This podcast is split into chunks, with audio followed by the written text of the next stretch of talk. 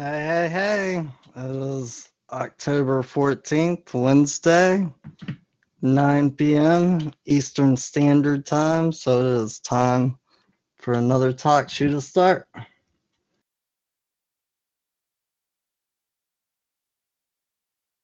Hey, Chris, is that you?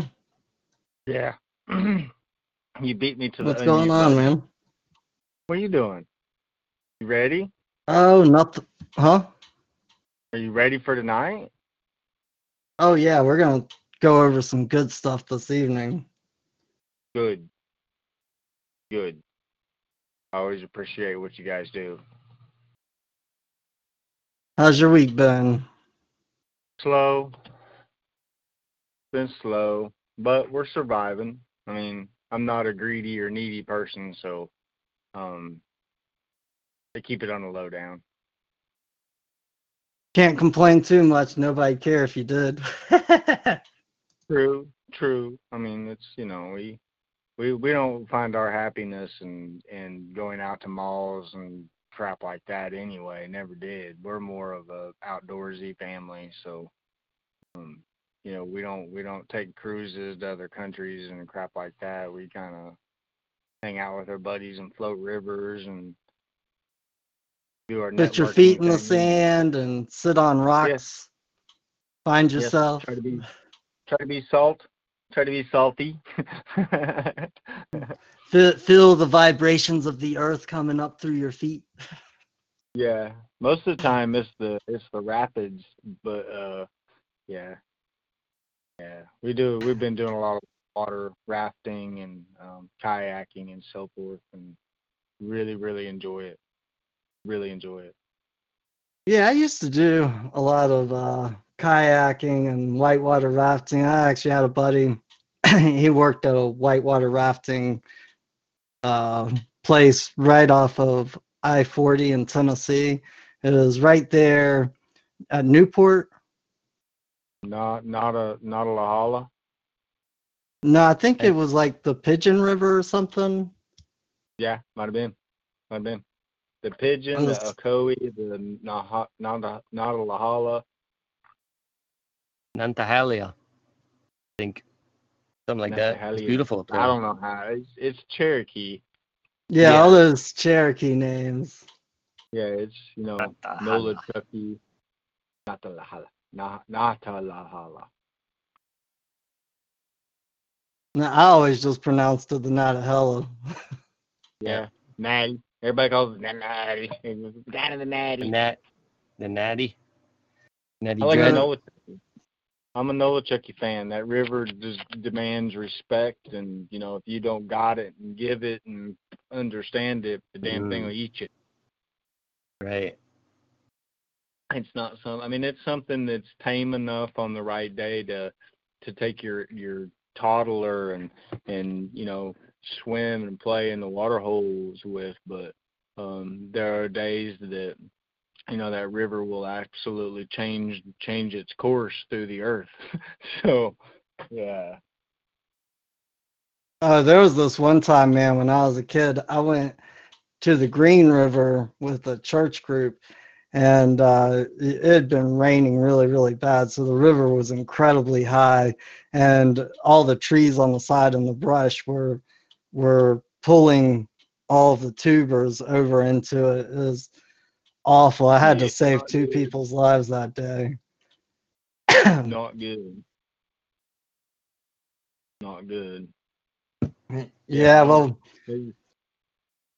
We we brought kayaks and canoes, so you know we were basically pulling people out of the brush. And there was this one kid, he was from Florida. He didn't know how to swim. He fell out of his tube. He tried putting his feet on the ground, and of course he got his foot entrapped. And I probably held Yeah. him above water for like probably eight nine minutes for the canoe to get there and try and lift him up. Yeah, it's it's we I, we've got a raft. We've actually got it's a it's based off a cataraft, but it's called a shredder. And I always enjoy taking the shredder, especially with my wife, when we go with the big groups because it's kind of like a aircraft carrier on the river. You know, if anything happens to anybody, you know, we're usually the first and the biggest object out there and have got plenty of room to, you know, shoot, I can strap a kayak on the back of my rig and put a couple people in it extra if needed. So there's always that. And we've done that, you know, we've been the servers. Um, we've had, we've also had the, the children, you know, jump from one raft over onto our raft and ride with us and then jump back. And it's fun. Yeah, when we were going down the Green River, we had, we have a 19 foot camping canoe, you know, for like canoe trips, not just going and doing some rapids, but going and spending, you know, five or six days out on out on a river. And when we got to the end of the Green River, man, that canoe probably had 12 to 13 people in it. Oh my God. Yeah, it's a big enough canoe that you actually have to register it, you know, according to state statute. Is it a canoe or is it like is it actually a canoe or is it Yeah, yeah, it's an old town canoe. wow. We usually don't I guess I don't we don't see them that big here because everybody likes the shorter everything with the airbags in it and they like running the I don't know what they the C C one style canoes. They've gone over to the short plastic. They're about I don't know seven foot long and plastic now. No, they don't make them like they used to. No, no.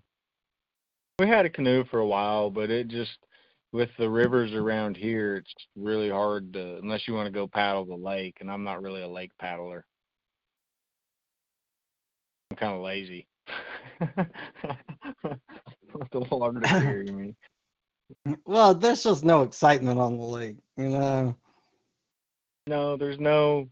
This shit's gonna kill you. You got to do this to stay alive. Um, I think that's a lot of the reason why a lot of people do it, man. It's you know everybody's got an issue in their life, and you know I'll be honest with you, owning my own business and um, being that responsible in an aspect of for myself and my family, it it gets pretty hectic. I mean, you know, not we're not complaining about finances and so forth or, or living that we make, but during the down times, we've got to have something real and natural to to to help us along. You know, vacations and being around a bunch of other people just spending and blowing money. You know, it don't that don't work for us. Um, yeah, we we would rather be you know like cave people. yeah, we're going to cut back. Uh, man, I think being cave people is really smart in this society. Well, I mean, if the light, if the power was to go out right now worldwide, what portion, what percentage of society would collapse on its own? I would lose my mind. oh God, I mean, you know, you don't take electricity for drums, bro, but um, you know, you know, golly, the population of New York City. What percentage alone of New York City knows how to go out and feed themselves? One. I mean, like, yeah, that dude that lives out there in Central Park, it's been gnawing on them squirrels. Is gonna have a bunch of competition real quick. So, I mean, it just reminded me of that video. It says proof you can't kill kill a crackhead, and that that dude falls off the roof and lands on the car. And then everybody's like, "Oh my god!" And then he just he caves the whole roof in, and he just gets up and walks away. Pretty much. Superman. What I'm trying to say is the bums will will survive it. All the uppies will die. Yeah, everybody says, Mhm. "Oh, they're homeless. They're homeless." I mean, there's a you know portion of them that, um, yeah, I think they want a handout, but there's a large portion of them that are like, "I don't forget it. I don't need that." Um, Shoot, for the most part, if homeless people want a handout, then you know there are plenty of shelters and things around to help them. I find a lot Yeah, of they don't- homeless people who are really homeless, uh, you know, have had some hard times, and you know they're willing to work. But once start life starts going in kind of a downward spiral, it takes a lot to turn it around and get get it back on track. Especially in a financial aspect. You know, it did the the whole wake up and worry about what you're going to eat today and tomorrow, and um, how you're going to stay warm and and just outright survive. That that's gone out the window. You know, it's Oh yeah. I mean that's way harder to do today than it was just, you know, 20 years ago. Yeah, you ain't got no water fountains right now. Going to a place like Walgreens or something, they got the water fountains all shut off. oh golly, yeah. You know, I I noticed that recently. I was like, man, what are the, what are some of the homeless people doing? You know, they got to go take it off the side of a building or something. They got to have one of those little faucet handles, you know, to open it or whatever. I mean, I'm sure there's other ways, but it's just kind of a pain in the butt. It's like even in Publix or you know, in grocery stores, you can't even take a drink of water. Well, I mean that goes way deep into the conversation of them commandeering water, um, and deeming it a freaking chemical. You know that that and that they have they they've classified water as a chemical and and you know it's the most sacred element that our species every species alive deals with. I mean it is essential. If anything is deemed essential, um, but the pollution level and the pH level of it is just astronomical. If you want clean water, you better start putting a filtration system. You should already should have. I mean, it's it's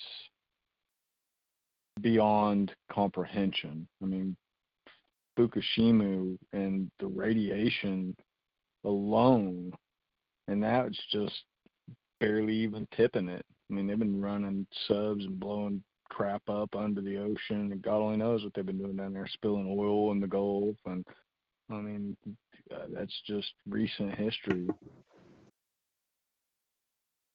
Ancient history is, you know, up north. They that was one of the largest copper mining areas on the planet, and so you know, it's all over you know, the asbestos mines and how it made everybody rich and then killed everybody, and now it's just a big chunk of polluted nothingness, wastelands, no good to anybody or anything. But we just keep feeding it and feeding it and feeding it and playing into it and playing into it. They just keep teaching it and teaching it, and we keep eating it and eating it.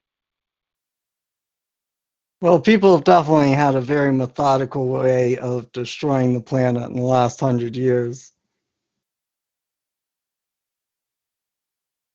Yeah, real- Yeah, very quick. I mean, it was like like super collagen, boom. Um, before that, even I mean, it's even even the ancients were tunneling and mining, and but you know modernization, it's like man, they'll they literally move mountains if there's something that they want, or they commandeer and, and put something on it, like a national park or something. Uh, yeah, yeah. Well, let's start getting into some of the things that we are going to talk about this evening. Anybody watch the news last week? I think it was last week. 13 people got arrested for planning to kidnap the governor of Michigan. Wow. I thought it was just six. No, only Yeah. six were Trump supporters. It was six on the uh, federal level and seven on the state level. Mm, Okay, JD knows more about this than the rest of us. Not really, but um, I just pulled up a couple things just for the uh, you know for the show here, so we could talk about it. I try to avoid watching the news. I watch it Yeah. in the mornings and it makes me I know. awesome. He's like, does anybody watch the news? And I'm like, um. That's how we know we got a good crowd over here.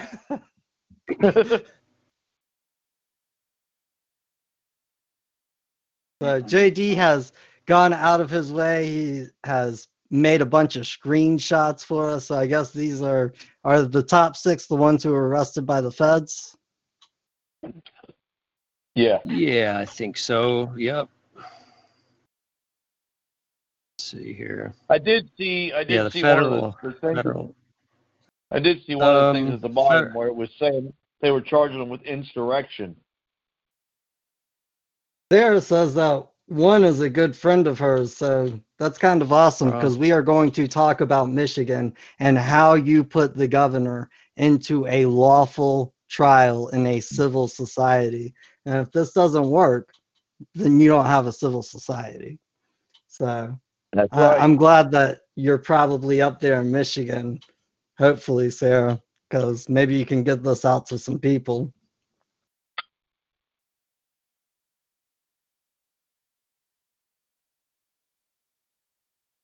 Yeah, she's in Minnesota.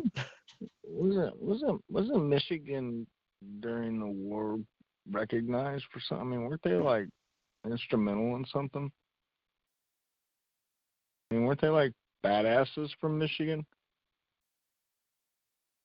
well, that's where they make all the cars. Uh, right? Henry Ford's Dude. from Michigan. I think he's pretty badass. Used to. Those all the main Like, cars. Then you have uh, I what think was the Ted name of that Nugent's from town that had all the lead? What did they? Have, what town had all the lead in the pipes? Yeah, that was F. in Michigan. That Flint. was uh, Flint. Flint. yeah. Flint, Flint. Michigan.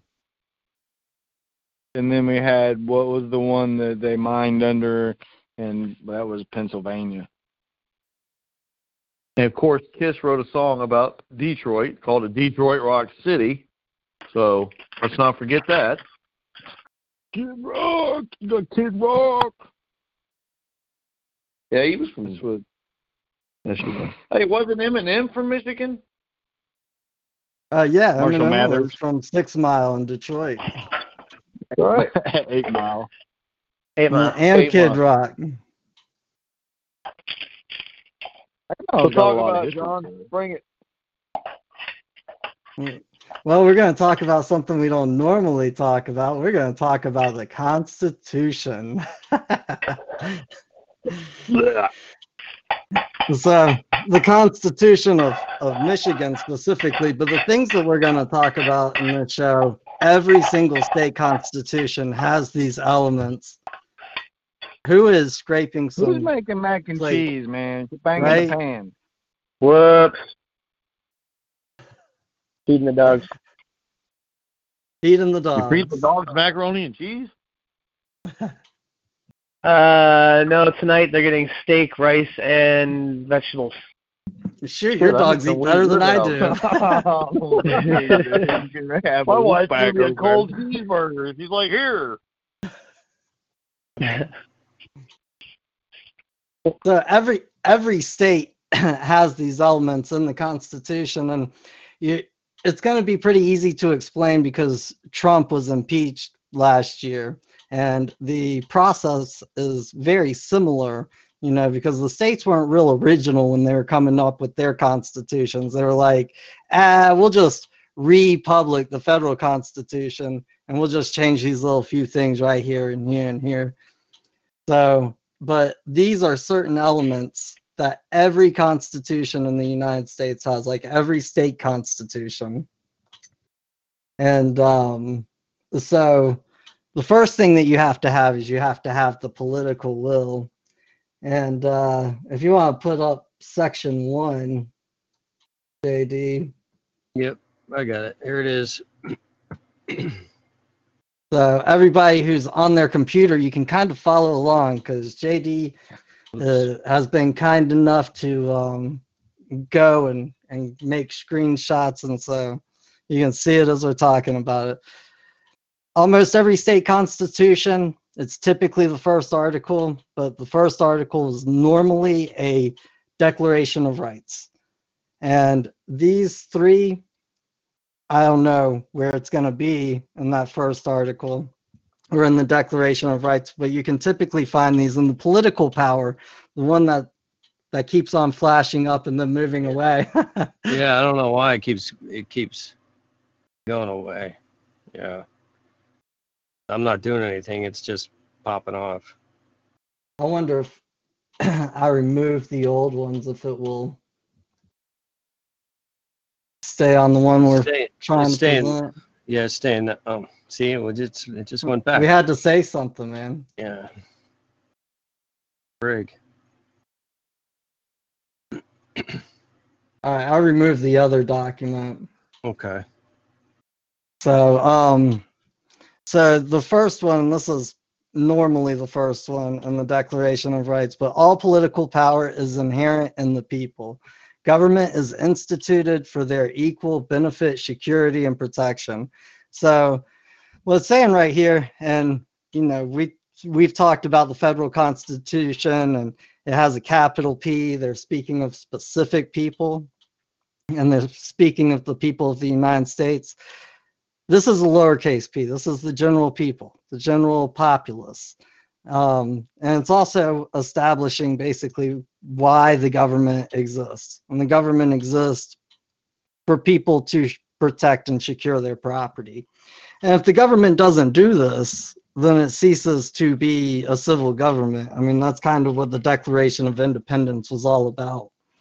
So this is going to be tied in with uh, with section three of the first article, and section three is about uh, the right of assembly, con- consultation, instruction, and petition. And this is also in uh, in every state constitution. Um, and this is where they they kind of word it and interpret it very very tricky. Okay, so people back in the 1800s would have understood how this reads, but people today don't really. And so it reads like this: The people have the right to peaceably assemble, to consult for the common good, to instruct their representatives, and to petition the government for redress of grievances. And so the way that people advertise this today is that you have the right to protest, and that's peaceably assemble. And that's not what it says. It doesn't say you have the right to protest. Okay, that, that's just kind of a given. It says that you have the right to peaceably assemble, which means you could peaceably assemble at a church, at a school, with a marriage, a wedding ceremony, um, a birthday party. It doesn't matter what you're peaceably assembling for. You just have the right to peaceably assemble. You have the right to consult with each other about what y'all think would be best for your life, right? As a group because you're coming together in a group and assembling, and uh, you have the right to, to consult about how to make your lives better, to instruct their representatives. Okay, now look at this to instruct their representatives. It doesn't say to petition their representatives, it says to instruct. And then it gives you the option to petition the government. And so the way that people are told this is interpreted by law is that you have the right to petition your government. That's not accurate. You do have the right to petition your government, but then you're just praying to the government to do something for you, and they don't have to. Now, when you instruct your representatives, they have to do something about it because instruct means to demand. So it's a lot like we always talk about um,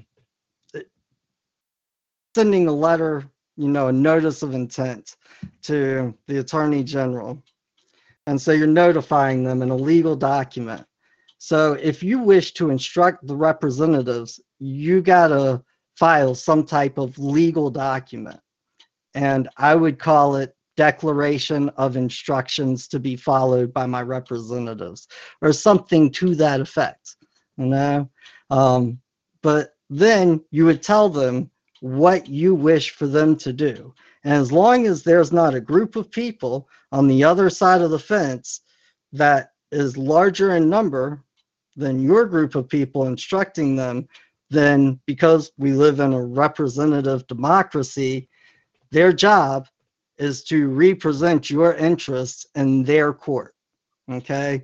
Because the General Assembly is a court. The, the legislature is a court. The courts of justice are courts of justice. They handle different types of cases. The executive branch is is a court as well. That's why they call um, Article One courts sometimes. Okay, so Article One courts are completely administrative. You do not have true law in an Article One court. You have administration of whatever the policy is from the executive branch of government at that at that moment in time. And it's actually interesting because if you look this up in other state constitutions, it can be written differently. Um, and they always give you an option, some type of option to instruct or address.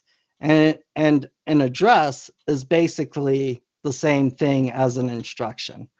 Um, and if we move on to section 23, where it talks about the enumeration of rights, and this would be equivalent to what the amendment, you know, the Ninth and Tenth Amendment to the Constitution of the United States is. And it basically is just because they enumerate rights, okay, just because they write down what an obvious right is and they put a number beside it, doesn't mean that they can deny or disparage other rights that you have retained. It just means these are rights that are so essential to a civil government that they are not to ever, ever be broken.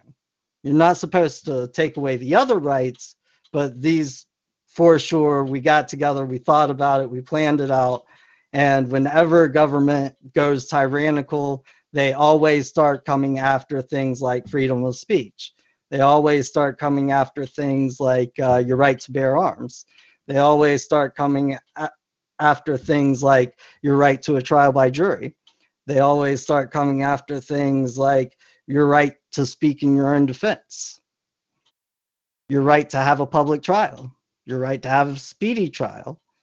And then you get into the idea of things like star chambers and privatized courts and not public courts and people getting snatched up off the streets and taken to black sites like what they had up in Chicago in 2014, 2015. Does anybody remember that? Yeah, we're always ahead of the game. Yeah. Oh yeah. Good old Chicago. Nazis got to start somewhere, man. I don't know why it goes back to this. They did. So- they never died. so you start you know connecting some of these things like the people in the state have the political power. The political power is invested in the people. It's not invested in the legislatures. And because the people have that political power they can instruct their legislatures their representatives to exercise their power on their behalf. It's the entire idea of a representative democracy. And what people do when they exercise their um, right to assemble and instruct and petition is they get together in a large group of people, you know, a thousand people or more, and go down to the state legislature with a bunch of guns and sit around and hang out and tell the news media, well, here's what we'd like to see our, our government do. Here's our complaints with our government, but they're not putting actual legal documentation. They're not going and filing the proper paperwork in the proper court that they're standing right in front of. All they got to do is walk right into that building and file the proper paperwork. And they still have to have the numbers to, to make sure to execute it. Now, once they go and instruct the legislative branch of government to bring the governor to trial on their behalf, you go to a different part of the Constitution. And this is not always in the same place. Like, for instance, in North Carolina, this section would come under the judicial branch. In um, Michigan, it comes under Article 11. Do you know the title of Article 11, JD?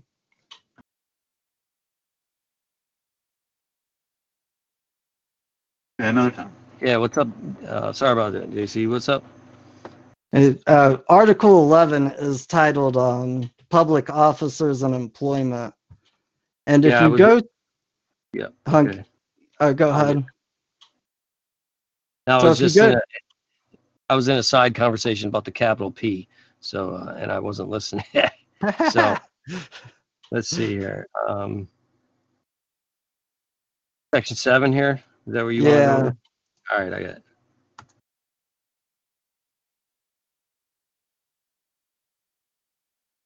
All Yeah, right, go ahead. so here's how you impeach a civil officer, like a governor. You can do this for justices, governors, lieutenant governors, um, attorney generals, anybody who has a high level office in the state where they're basically not accountable to anybody except each other.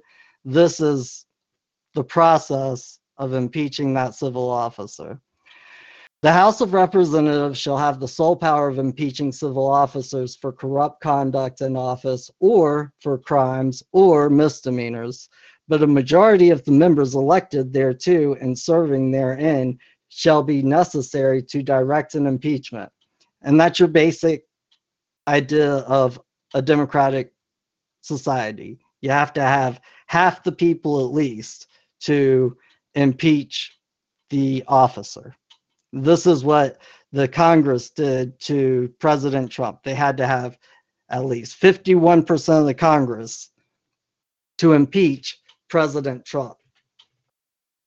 Okay? And that would be easy enough to do considering that the public can instruct the representatives on this portion of their job. Okay? So bringing the charges up shouldn't be a problem in law. And this is where I'm talking about. This is the way a civil society handles it. So if people actually got together, say 5,000 people got together, went down to the uh, court of the legislature in Michigan, and they did all of the proper lawful things, and the House of Representatives in Michigan said, ah, well, we're just not going to listen to you. At that point, you would no longer live in a civil society. You would be living in a tyrannical society. And I'm not saying that our society is civil or tyrannical. It has, you know, exhibitions of both. Now, once the governor is impeached, when an impeachment is directed, the House of Representatives shall elect three of its members to prosecute the impeachment. Okay? And this is the same thing that happened when Trump got impeached in Congress. You know, a certain number of the people in the House were um, elected to prosecute Trump, to go over all of the evidence, to go and um, speak with all of the witnesses, get their testimony, um, put their witness list together. Now, if the people were taking this to the legislature and demanding by right that the legislature impeach a governor, if I were part of that group, I would put the entire case together for them before you even go down there. So then all the prosecutor has to do is present the case that you already put together. Because I'm going to tell you right now, they're not going to investigate too much if people don't put the case together themselves. Like when you're trying to get somebody charged civilly or criminally, you have to put the entire case together. You have to make it stupid simple for the prosecutor for him to even have any inkling of taking the case. It, it is absolutely insane.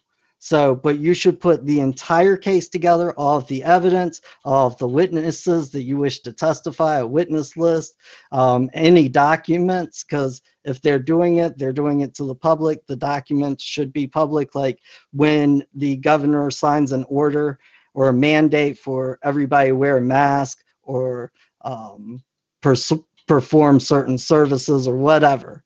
They're putting that in an order and they're declaring it to the public. So any of those documents that you wish to present in this trial to show, hey, this woman is interfering with my right to uh, grow a garden, for instance. And that's a crime because I could starve to death.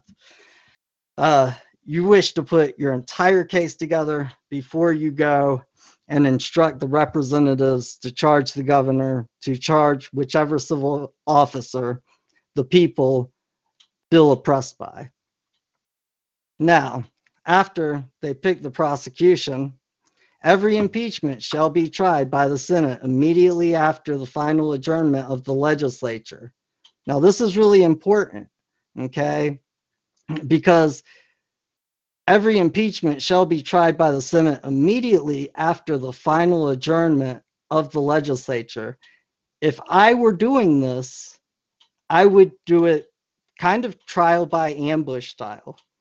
I would find out when the final adjournment is, and I would go down while they were in session right before the final adjournment happened and instruct them right then so that you're not going to waste a lot of time. You're not going to give the other side a lot of time to think and make up a story of why they did what they did.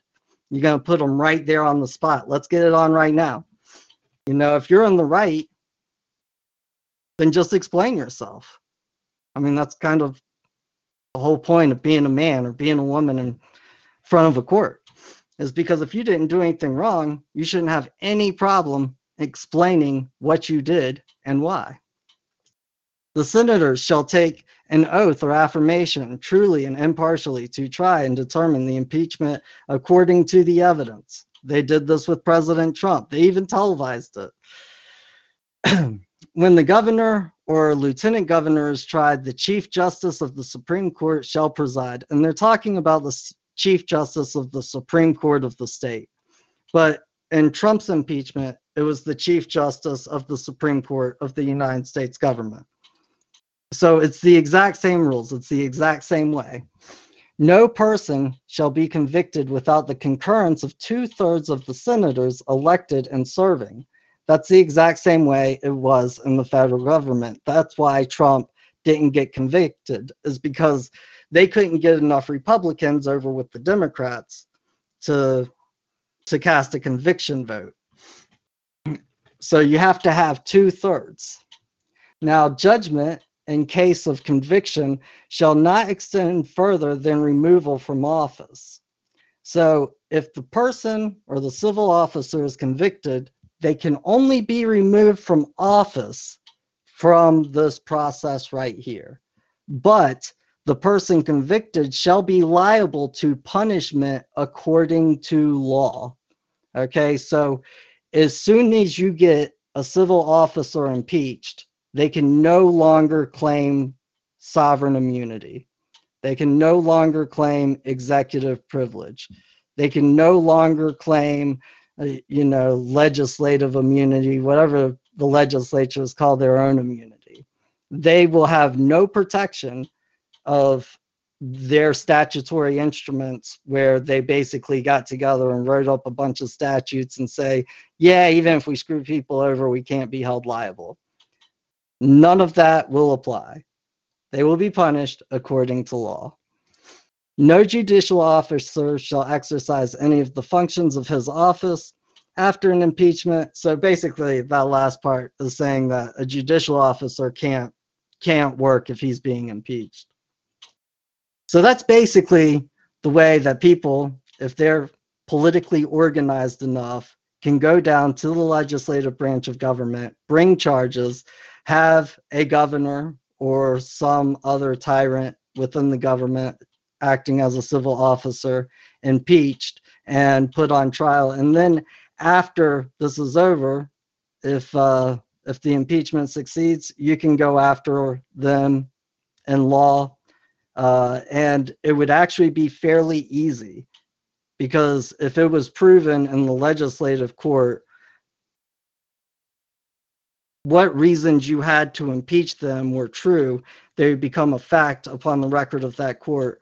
So if you were taking them to a court of law for some type of civil injustice, because the facts are already a record on the court of the legislate um, in the court of the legislative branch of government, all you would have to do is bring that record into the courts of justice or the civil courts and then those facts would be placed on that record. There would be no reason to call a jury. You would basically write down a number of what it would take to make you whole, and the uh, the state's insurance company should pay that out in a civil society. So with that, that's kind of uh, my whole my whole spill there. So we can start the conversation back if anybody wishes.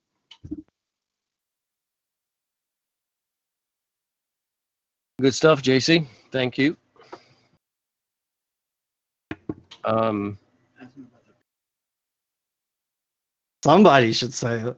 Yeah. So, so why do you think they jumped the gun and, and tried to do this without going through like some kind of process? Like if they're still participating in government and they're not, you know, they're not doing the opt out, you know, thing that, that we talk about on the show.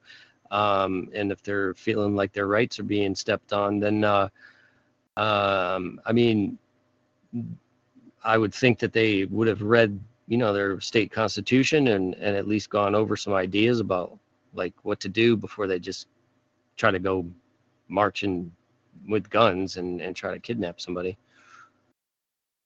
No, I mean, I, I would say the reason why they put together that other plan was because nobody talks about this. You know, I would say the general public and especially the counterculture, like when the counterculture is talking about the Constitution, they're they're always saying that, you know, they're violating their oath of office and they're not performing their duties and they don't even have a real good understanding on what the constitution actually says their duties are but they've i've never heard anybody go over the parts of the constitution where this is the procedure to actually impeach a civil officer. And of course, this would only work on the state level. Like the things that I went over this evening would only work on the state level because on the federal level, it would have to be the people of the United States, which would be the capital not. P. Yeah, yeah, the capital P people. Right, which wouldn't wouldn't be us. So, um, which is another subject in itself that people are confused about. Um, I mean, I had to learn, you know. I mean, and uh, and that basically changes a lot of uh, viewpoints from where you stand and look at things when you see this kind of stuff, you know. So it's really just about education and knowledge, and um, you know, seeing uh, seeing what's going on. Yeah, and I mean, I personally wouldn't do this. A, I don't live in Michigan. Uh, B, I'm not in political society. But there are people in Michigan who organize and go and protest and, you know, go and hang out in front of the legislatures. And if those groups got a hold of this information and could start organizing how to actually make a change in a lawful manner, I mean, if somebody pulled it off once, it would change the whole course of of how people think in America about their government and their participation Right. in it. So- you know, and how to object to what it's doing. Right. So so um, you know this is for the people that the the people that want to stay in in governance, under governance, under representation. You know the ones that choose to participate. You know, like you said, you're not you're not uh, part of a political um, system. Is that how you said it, John? Uh, I'm not part of a political society. Right. And, Okay. uh, So and I fired my representatives, so I can't go and instruct them because they don't represent my interest. Right. Okay. So you're kind of on the sidelines with this, and um, you know, obviously the uh, the stuff that gets, if you were in Michigan, uh, you know, the governor wouldn't really be affecting you, you know, um, and so obviously there's a lot of people that don't r- realize that this is an option for them. They they've never been told this information, and uh, so there's th- in their minds they're stuck in this in in the mindset of um, you know they must participate within the political society or quote unquote move right you know if you don't like it leave. Well, I mean, hey, look, they they they're absolutely right.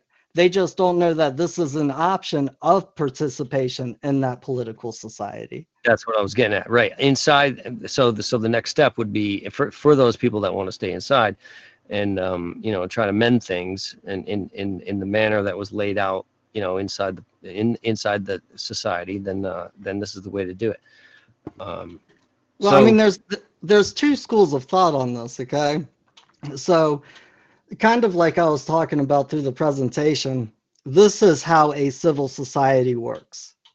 And John Locke, in the Second Treatise of Government, which is basically what the Constitution is based off of, you know, he talks about how you build a civil society, what it takes, what the elements are. And then he talks about how all civil societies, all governments become corrupt eventually. And then they cease to be a civil society. And then you have to dismantle it and rebuild it again. And this happens every so often, periodically throughout history.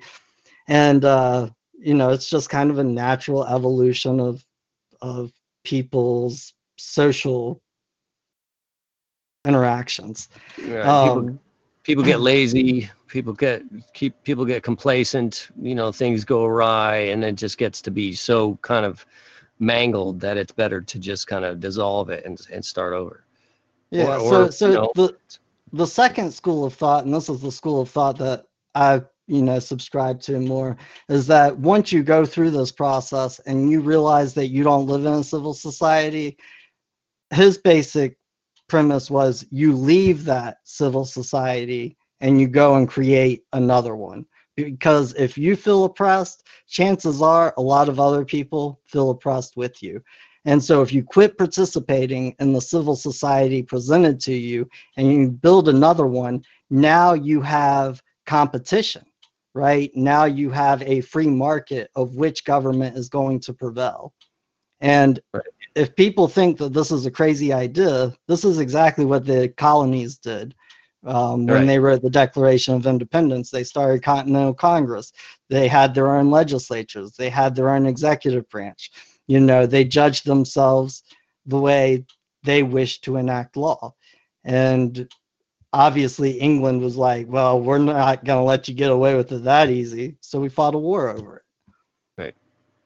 but uh, you know when you say leave the society you know obviously that that doesn't mean you have to pack your bags and move in, into a geographical different area although sometimes that does help.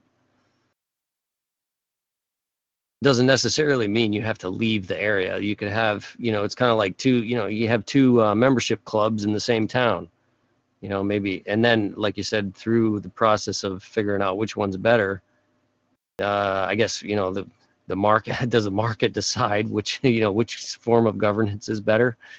Well i mean Really? the, the people the people decide. It's like when the revolutionary war started. Uh, you know there were about 3% who were really adamant about we're going to get rid of britain. There were about 3% who were really adamant that they were going to keep britain. And then there was a third who was kind of in between and there was a third that were kind of like yeah it'd be nice to have our own nation but you know we're not going to fight too hard for it. And there was another third that was like yeah nice to be a part of britain but we're not going to fight too hard for it. But by the end of the revolutionary war i would say 60 to 70 percent of the public was on the side of creating their own country. So it's really it's like the united states goes into iraq afghanistan all these middle eastern countries and countries around the mediterranean. And their their uh, pr campaign is to change the hearts and minds right? We got to go into this country and we got to change the hearts and minds of the people. And then we can leave because then we'll have a civil society. And the premise of that idea is actually very true and correct uh, when you break away when you leave the civil society that's presented to you and you go and create your own you have to win the hearts and the minds of the people around you that are participating in the civil society that you left. You have to show where it's in their best interest not to be oppressed anymore, which is kind of hard to do. And it's interesting, but people are just comfortable with what they know. They're comfortable with the stability. People will put up with a whole lot of oppression before they actually rebel. Yeah, didn't we talk about that on one one episode? Where th- there was some there was some percentage of I don't know what it was. It was a percentage of of um, hardships or something that that people will put up with to a point, and then and then only then and only then will they will they um will they will they move you know move themselves into a into you know change change you know changes Burger uh, effect. cheeseburger effect. Is that Like is that Circus and effect. beers. People don't Circus. people people don't give a shit about anything until it affects them. They don't care. Look, most people see you on fire, they wouldn't piss on you. That's the reality. They're afraid to get involved. They don't want to go to court. They don't want to get sued. They just don't care. And I'm Too sure there's a lot- ton of people out there that do care, but not enough. It's you know what was that movie John was talking about that time with the, SS officer they captured. It's a true story. I'm trying to remember it now, but Mossad captured this guy and he was sitting in a chair and the guy wanted to kill him. He goes, he knew he was going to get killed, so he just said, "Look, you want me to tell you? You want me to tell you something?" And he's that's when he told him about they only took two guards to march a thousand into a room. They all knew they were going to die in because nobody was willing to die for the other people. He said it wouldn't have taken two or three of you to overpower us quickly. We would, or, or no, he said we wouldn't have shot more than two or three of you, but the other 990 some people wouldn't weren't willing to lay their selves on the lines for the others, so they just all went into their death. That's how most people think. too scared to stand up? Yeah. Yeah, and, and the other side of that coin is that typically when somebody does start standing up, other people join in. I mean, if one or two of those people would have started attacking the guards, 400 more would have jumped in after them. You know, people Oh, yeah, have to be led to a solution. They they for some reason people seem to be devoid of the ability of really thinking for themselves. You know, I mean people do think for themselves, but for the most part history kind of shows that that people have to be led to a solution. And that's why they look for leaders and that's why they elect rulers. I was reading a Mistake. thing yesterday.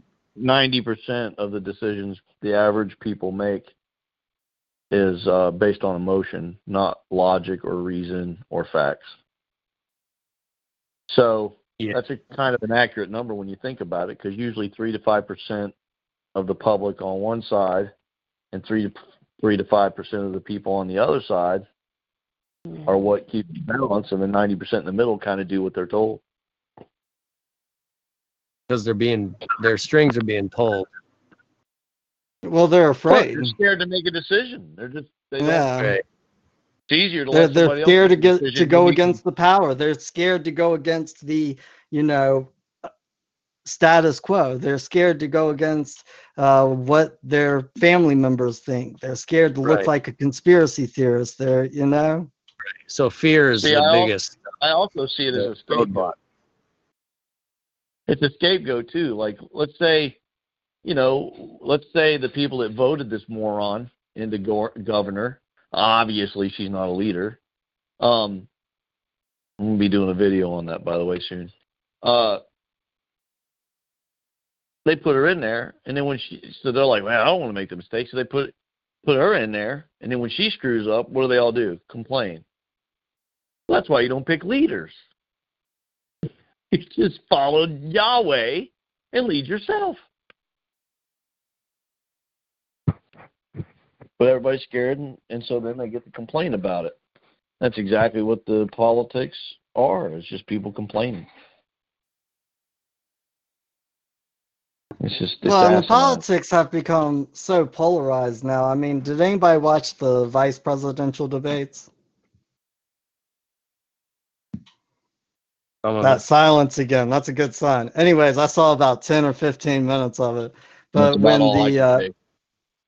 Yeah, when Kamala Harris was asked if um if a vaccine came out while Trump was still president, if she would take it, you you uh, her answer was, um, you know, if Fauci told me to take it, I would take it. If Trump told me to take it, I wouldn't.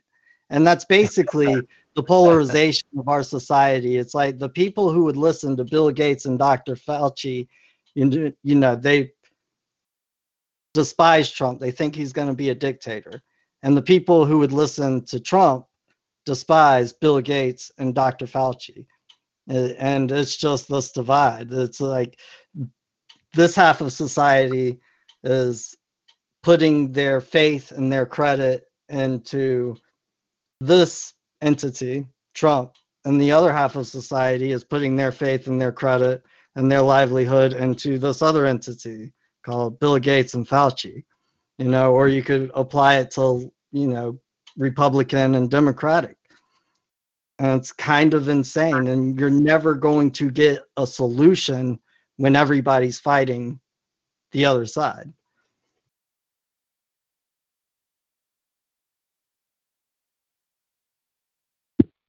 That's why the Greeks always talked about divide and rule. It wasn't divide and conquer, it was divide and rule. It was talking about their own populace.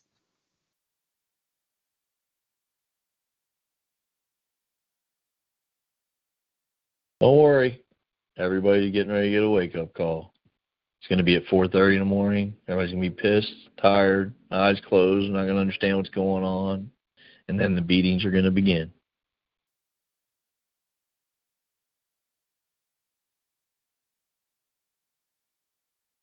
Well, well, Well, yeah. if anybody who's listening wishes to ask a question or has a situation going on, feel free to raise your hand.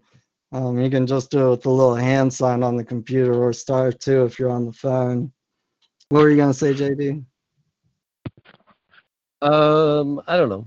I was just thinking about what Sean just said, and and you know, if this if this uh, election is tight, I mean, it obviously if the you know if the results are going to be close, and there's, I mean, there's just going to be a lot of tension, and um, you know, it could boil over. I mean, especially if they got to do recounts and stuff. I mean, anything could happen now, you know, and um, set things off, you know, and those emotions are, man, those are those things are just it's like a it's like the string on an instrument you know you're, t- you're tuning it and the and the thing's getting tighter and tighter and tighter and um, you know it, it, could pop and snap anytime. Um, even just general conversation you know i was at at lunch today with some friends and uh, it was two two gentlemen that were they weren't at odds but they were you know kind of explaining things in their own own mind uh, from from you know different polarities. And uh, it was causing a little tension so i had to change the subject or you know try to throw in a little bit of a um you know different angle to try to you know settle it down so we can eat lunch you know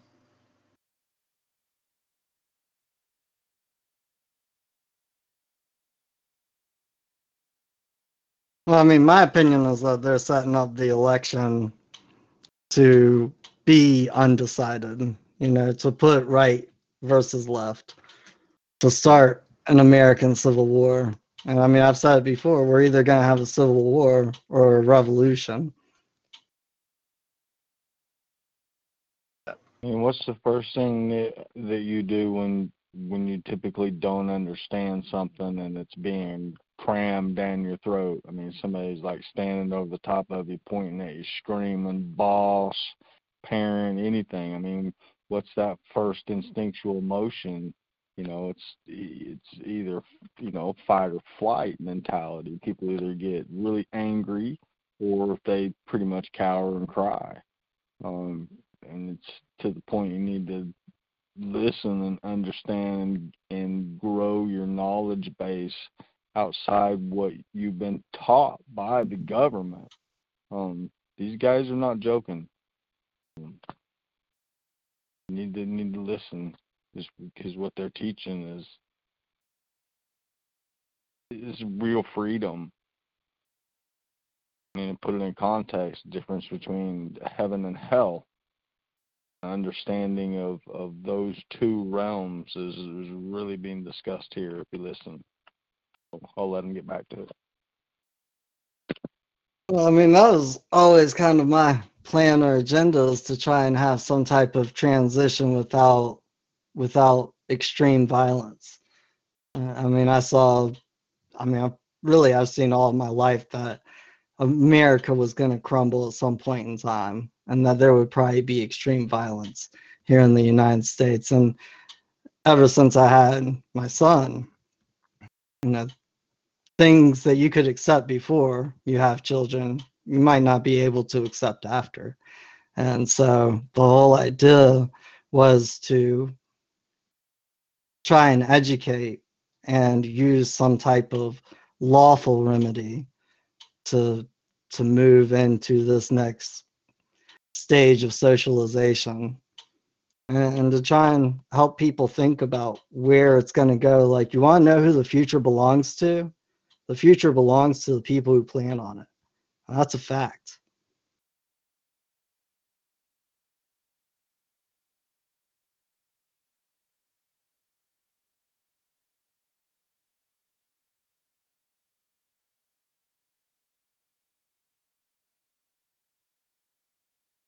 Yeah, it just might be uh, best to um, get out of the way for a minute. I don't know.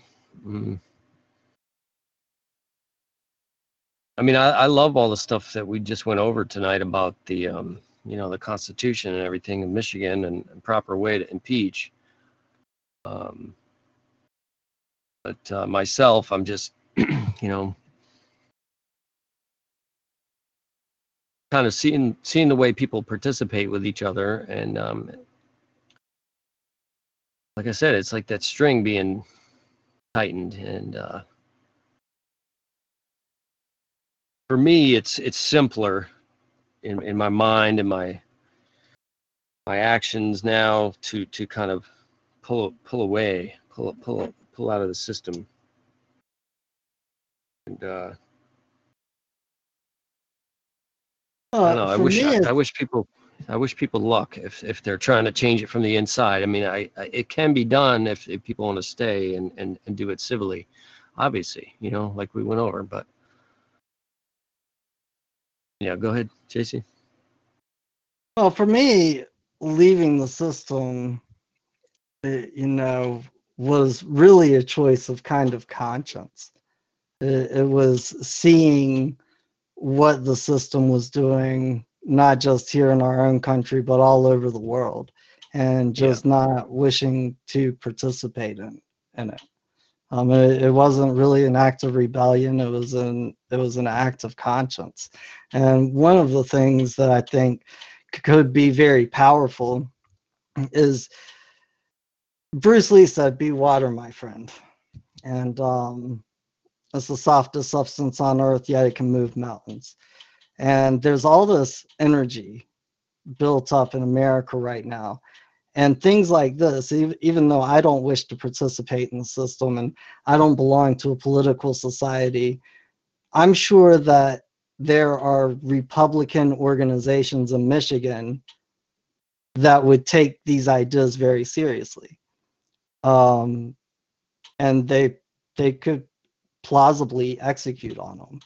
Uh, and I'm sure that you could go to red red states and kind of have the same idea for an oppressive governor and give this idea to people on the Democratic side and see if they could execute upon those ideas. But that's the only way I kind of see this ending in any type of peaceful manner. And if it doesn't end in a peaceful manner, I'm just glad I live in South Carolina because, you know, the blue states are going to have to come through a couple of states to get here.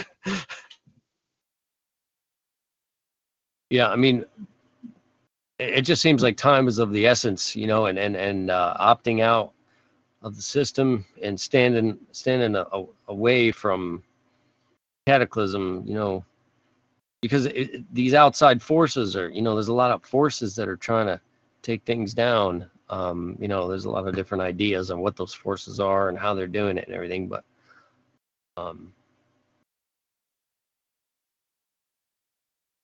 even though I walk, walked away from the political society, you know, I know a lot of people, especially over the past eight years, who have moved out of the country. You know, because they see the same type of things going on, and the American dollar still has a lot of value in South America and Asia and other parts of the world. And who knows how long that's going to last. Um, and, you know, they kind of went, went the route of you don't wish to participate, we'll pack up and leave. And I kind of see it as a cop out because if America falls, it, you know, staying out of the way, yeah, I get staying out of the way. You know, you don't wish to put yourself in harm's way and danger or anything like that. But you got to speak. You got to Yeah. do something because Yeah. if everything around you falls, you it's going to affect you. You're not going to be able to hide forever.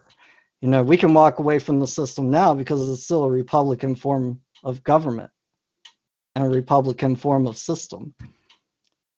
What if the, you know, the extremist people on the left or the right change that to a socialist form of government? And in a lot of ways, it is. It's socialism disguised as a free market. But it's not a free market when the government and the market creates conditions that they know are going to be a problem, but it's okay because Right. You You know like these corporations can go to the government and get bailed Yeah. out. Oh, it's they not create going to affect them. they create beneficial you know situations for them and and all that. And it's it's- it's also not a free market when you have a, a, a monetary system that's controlled privately. You know, where they can just pull levers and give their friends money and then and then uh, leave the people out of Like it. the You know, and then Affordable basically Care Act and COVID. Yeah. It's just like Yeah, the we got the- Care And COVID, man. It's that scary. Well, I mean, the Affordable Care Act is a great introduction into how we have a socialist society. Because uh, socialism, defined by Mussolini, is the merger of corporate and state powers. So it doesn't necessarily mean that the state has to be the corporation. It just means that the powers are merged together. And if you can't see how the insurance companies and the federal government were merged together with the uh, Affordable Care Act, then I don't know what to say. Um, and I think it's really interesting because, of course, all of the people on Team Democrat are all for the Affordable Care Act, even though everybody I know in the medical field says it's retarded, absolutely hates it. It created 30% more administrative work. It's just insane. And the people on the left, well, they're also, or the Democratic people, they're also all about Roe versus Wade. Well, a big part of Roe versus Wade wasn't about abortions. It was about whether the government had the right to come in between a patient and a doctor and help make a decision. And they said emphatically, no, the government does not have that right. Right. It's not their duty. Properly. But yet the Affordable Care, Care Act walks all over that idea.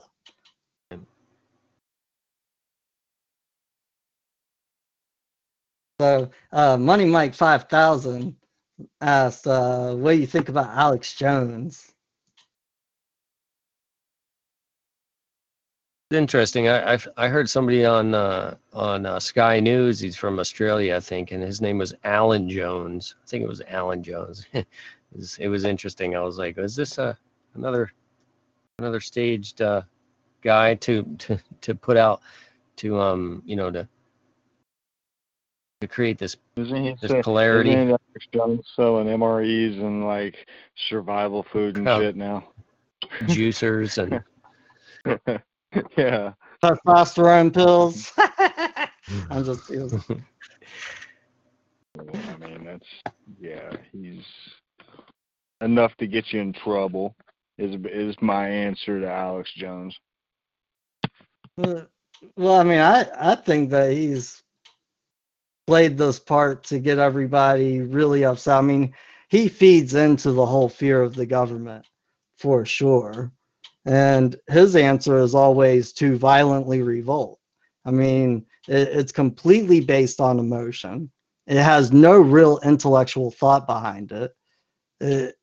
I mean, Alex Jones has has uh, sponsored people who do have intellectual thought, like that cop who made the two-hour kind of introduction video about um, what to do when you get pulled over and how to handle it. And he he was a cop in Texas, and then he lost his job, and the state took his mom's house, and he spent a bunch of years down at the law library uh, and you know, he I forget his name. Does any does anybody know who I'm talking about?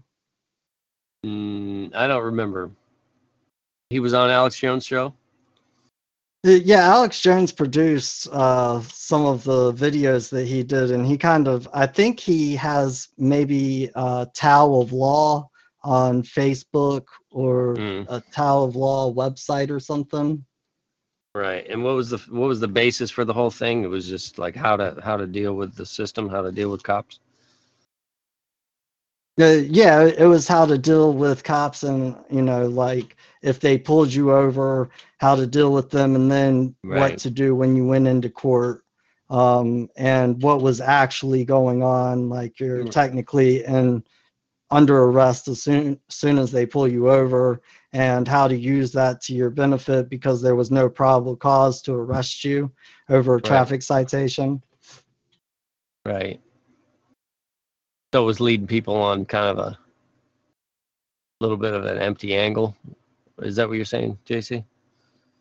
No, I actually thought he uh, It did a pretty good? good, job. It- Oh, okay, it yeah, was good. Um, it, it doesn't work anymore. When he started putting it out, uh, it, it did work, um, but he was still playing in their system. Right. So, but it, it at least got people to I- start thinking about that stuff. And I and I'm sure like because he and I've seen a lot of people have this copy of what he had, but he would have a I think it was like seven to ten pages of basically kind of uh, a script of what to go through when you get pulled over. And, Mhm. and I mean, it was pretty interesting, but when any whenever anybody does something like that, the legal society eventually has a meeting about it and you know puts out orders nationwide on how to get around that.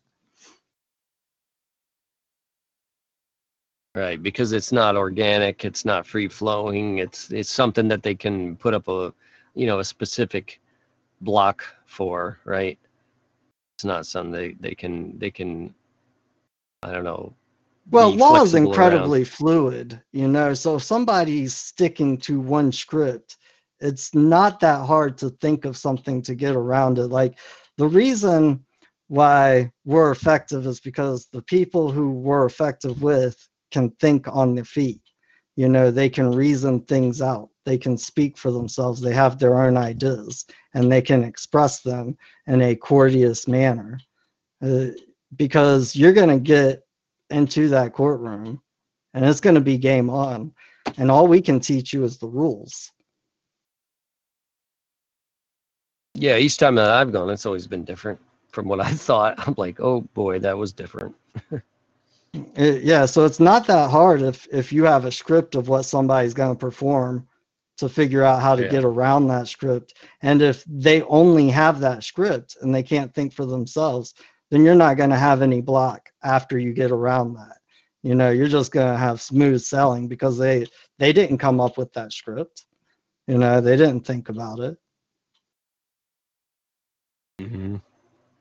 it wasn't their imagination you know image nation so uh wildberry is asking i was watching Karl Lentz and was curious what are the different ways to swear in as man or title uh, i noticed that she put this question up earlier and i didn't quite understand it the way that i do now because it's a little vague but i'm guessing she's talking about swearing in as like a man or an officer of the state, like a police officer. And if that's what she's talking about, I bet Sean would have some Yeah, I think that's what she meant. introspective. Yeah, I think Sean would have some introspective things on that because he was a police officer.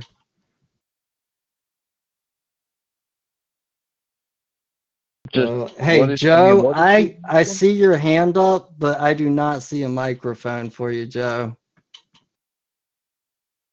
is she asking what kind of oath I took? Uh, Well, she's asking the different ways of swearing in, like as a man or a title, like a Oh. police officer. I and what's gotcha. the difference in the actual effects of that? For the situation that would That actually brought up another uh, something I meant to mention to you, or just to people in general. Like when I was a cop, I had to swear oaths to the Tennessee Constitution and the Constitution of the United States, which shows they're separate jurisdictions. Just for people who are wondering, because they're absolutely separate jurisdictions. Um, the uh, I don't swear. I will not swear in a court of law. I didn't swear at federal court either. that is not something I believe in doing. The Bible is very clear, and honor would tell you, look, if if I can't say, yeah, I'll tell the truth, or if you don't believe I'm going to tell the truth, swearing by it, that isn't going to make me tell the truth either. So it's ridiculous. Um, the very least, it would be redundant. And um, but at court, the way I did it, that you know, I went in to speak to the U.S. attorney and the uh, IRS agent, and they said, "Hey, you know, before we get going, we're going to go ahead and swear in." And I said, "Well, I can't do that." And they said, "Well, can you affirm?" I said, "No, I can't do that." And they said, "Why?" I said, "Because affirm and swearing are the same thing." I said, um, "It's just play on words." I said, uh, "They go, well, I don't know how we're going to proceed." And I said, "Well, look, how about this? How about, of course, I'm liable for everything I say." And they went, "Oh, yeah, we can do that."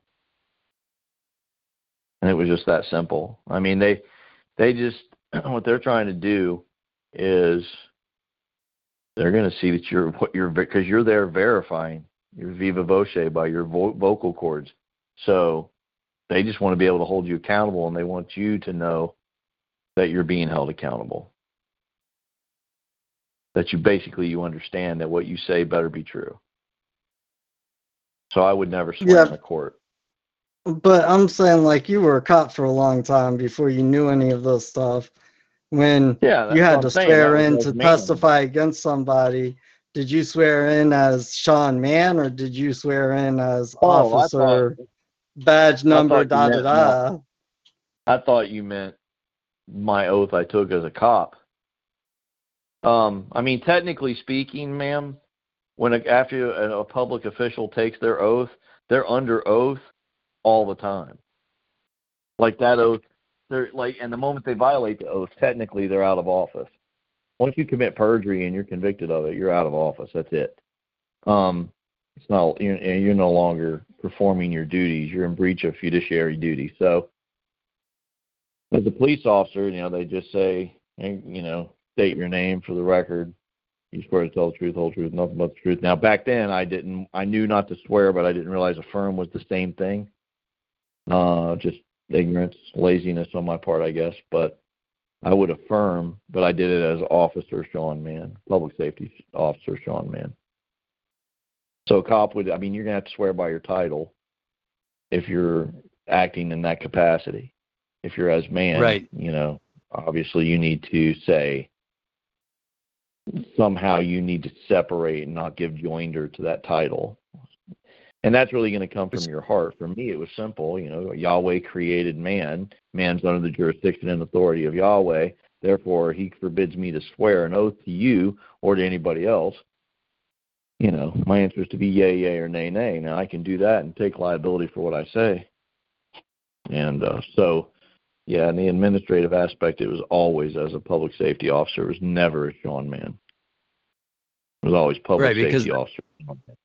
Because that's that because you were in ad- in an administrative court, so you you couldn't possibly swear in as a man because that's that wasn't the kind of court that you were in. Man cannot appear. Yeah, man cannot appear in a state court.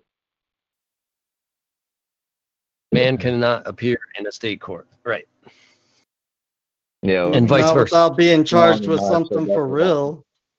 yeah. Uh, it you mean to be. you mean dual dually convicted? JC, is that what you mean? Uh, yeah, I mean, like if you go and assault Verified somebody, yeah, if you if you go and kill somebody, you can appear in the state court. I mean, you're a man, but they got you in joinder as the defendant, uh, you know, Right. the uh, the perpetrator, the predator, the wrongdoer, you know. So, yeah, you're still a man, but you're in joinder with all these other persons that they're going to find guilty. I mm-hmm. mean, if you And- really did it and there's all the evidence and proof. so And another way of looking So- at it, JD, is is this. It's this simple. If you go murder somebody, you consent.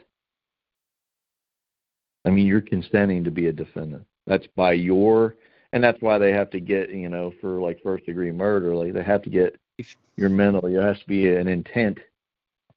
Because once you do that, it's con- that's consensual. Like you knew it was wrong Yeah. and you did it anyway, so you gave them Right. consent to control you since you didn't control yourself. Right. That you know, and if you think about it, that's a pretty deep. That's a pretty deep statement too. Like you, if you if you do wrong like that, it, it's like you're you're consenting to step into that world of of of that law system where it's you it's knew not the crime. it's not right. You do the crime, pay the time. You know, Yeah.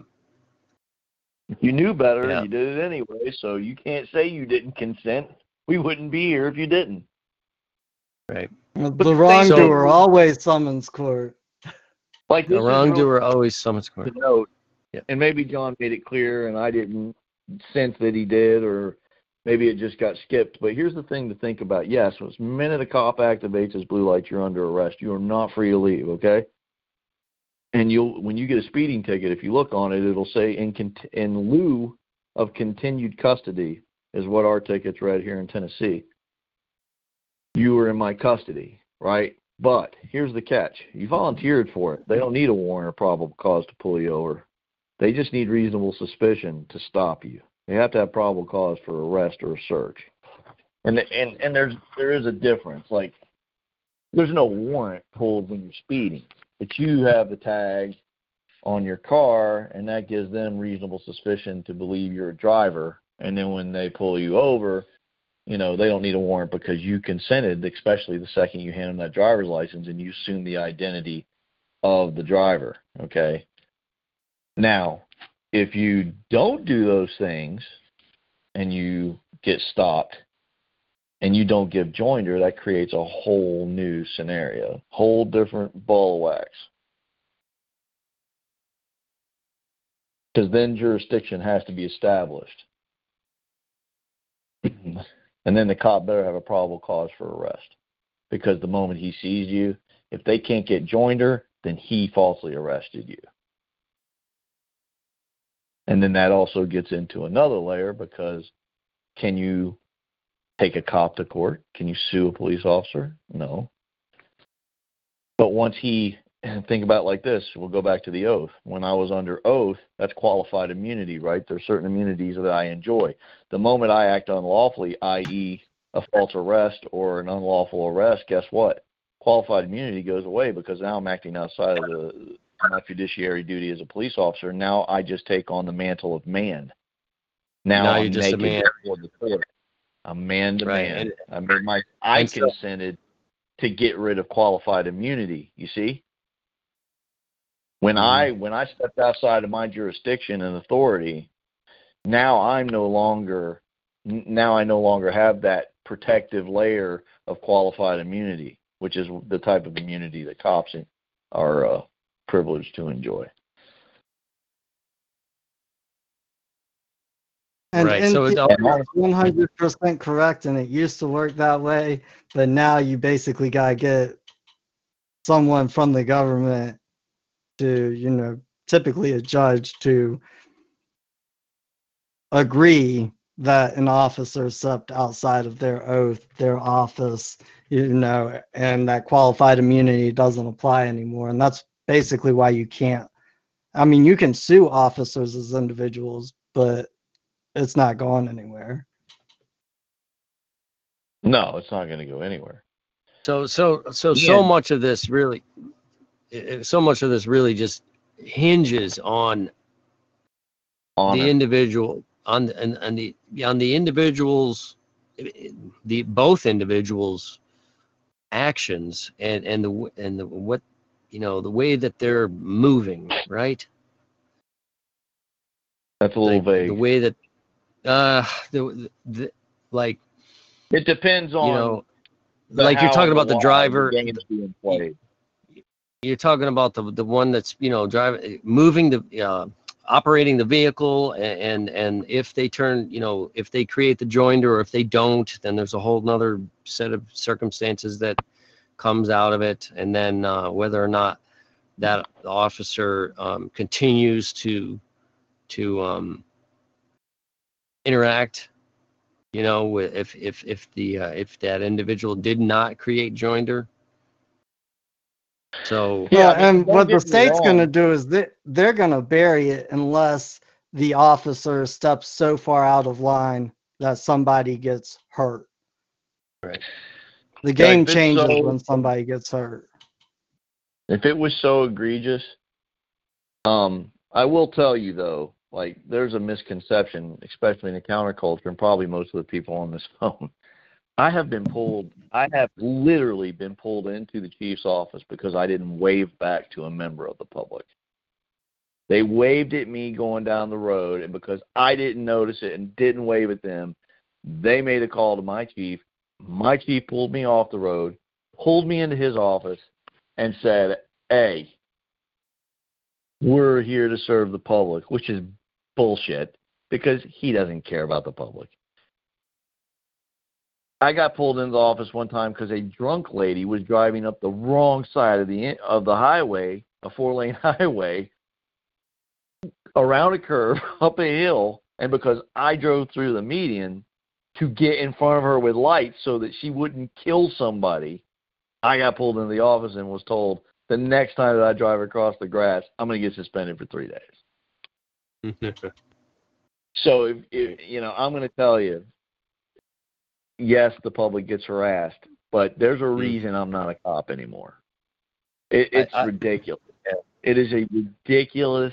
It is a micromanaging, egomaniac, e- uh, egomaniacal. The top Yeah. of the sludge, man, is is impossible because they are so right all the time. They never learn to be correct. I didn't mean to uh, make any confusion about about the scenario. Like I don't want to make make things too confusing for people that are listening. Um, You're not making anything confusing, brother. Yeah, well, we were just talking about you know the swearing in and stuff, and obviously, if you swear in as a man, you're swearing in as an officer. That's t- they're they're they're two they're two different things, and they're two different courts. You know, that's kind of um, like you know if you if you find yourself if you were an officer, not you, but if if an officer found himself getting sworn in and they asked him to just use his name, then he would you know, he, he, he would have to realize at that moment that he would be in a court of law, uh, correct? Well, that actually kind of brings back something because uh, Wildberry um, posted a little bit ago the she was talking about swearing in and specifically talking about attorneys swearing in, and she was going to ask me about the time an officer was swearing in and he had to swear in as himself. And I think the only time I can really recall would would have been at Paul's trial where the officer who ran the investigation basically entrapped him. Uh, they they threw him out to like if Paul would have actually pulled it off, they they set him up to go to the wolves because everyone else um, swore in as officer this or special agent, you know, special agent of the task force that, except for this one guy who was who kind of ran the show from the beginning, but then it got handed off to another special agent of the ATF.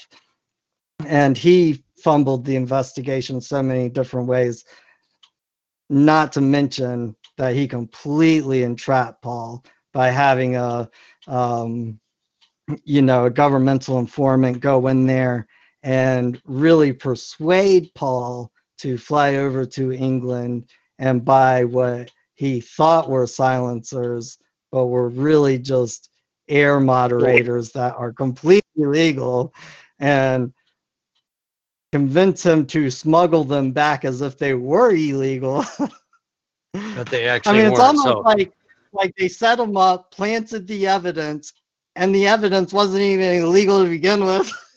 right. Hey, and just to show everybody, he tried using their shit and went to prison, even though he didn't really do anything. Oh, he tried to get out of it using the uh, some He kind of guru stuff. He would not listen, dude. Mm. He had He Karl, John, and me helping him, and he wouldn't listen. he, he did what I call the shotgun approach. You Right, know, because much. for a while there, like I had his word, and um, he was forced to give me his word because all of his family and friends were like, "You're not going to listen to anybody else except John because everybody else is freaking crazy. They don't make sense to us." And this guy came up and you know got moved some mountains for you, and um, oh man, it was it was just insane. He broke his word to me, and I told him he was going to jail. But he just tried everything that anybody suggested to him, and I call that the shotgun approach. Except when us. you just try everything, and then no, because he even tried our stuff, but you can't mix this in with all that other stuff. It's like you're trying to hit a target at 400 yards down range. You got to have Well, that's what I'm pinpoint saying. He did precision. You can't. Right. You can't shoot 400 yards with a sh- with a 12 gauge buckshot. If he used if he used our stuff, he wouldn't have been in there mixing stuff. Right. So hey, hey, Sean, can you just explain again because you know your your misinterpretation about what Katie was asking was actually a good little side discussion. I thought about the way you swore in, uh, or the way you didn't swear in. You know, you just basically communicated that that you would be um, liable for your for your um, for your actions and your words, right? And that was good enough for them to to uh, proceed.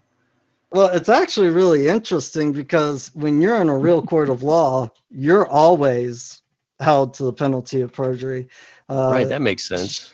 yeah, Sean and I were helping one of his buddies, and I was there uh, when he was actually at court, and he was kind of playing some games with the judge, um, or at least the judge perceived it that way. And this is where the judge, you know, he said that he wasn't a U.S. citizen. The judge asked for his driver's license and asked him if he had a birth certificate, asked him where he was born, all of those things. But when he was going back and forth with the judge, there was one point in time where the judge was like, now you better understand because you don't have a representative, you know, I can hold you for perjury anytime I want. So you better, you know, know that you you don't lie to me. And they didn't have him swear in. What what were you wanting me to answer, JD? I was just saying that it was interesting the way you you explained, you know, your answer to Katie's question. But it wasn't what she was actually asking, but then uh, you know it was a good. Um, Well, A it good kind little of side it kind note. of was. It kind of Right. was. I mean, Right, Me, it- it actually- kind of an all-inclusive answer, but here's right, another more interesting detailed. thing, It was more- piggybacking off of John about the guy who, when they asked him for the driver's license, they asked me for that when I was walking in the door to the courthouse, and John was standing there, and I turned around and I said, I don't have one. And I said, but he knows who I am. I said, right, David? he goes, yep, this is him. And they said, okay, that's good enough for us. Come on in. Right. So I, I, Well, I, it's mean, I like didn't this is the this is the individual charged. Are you really gonna keep him from going up there?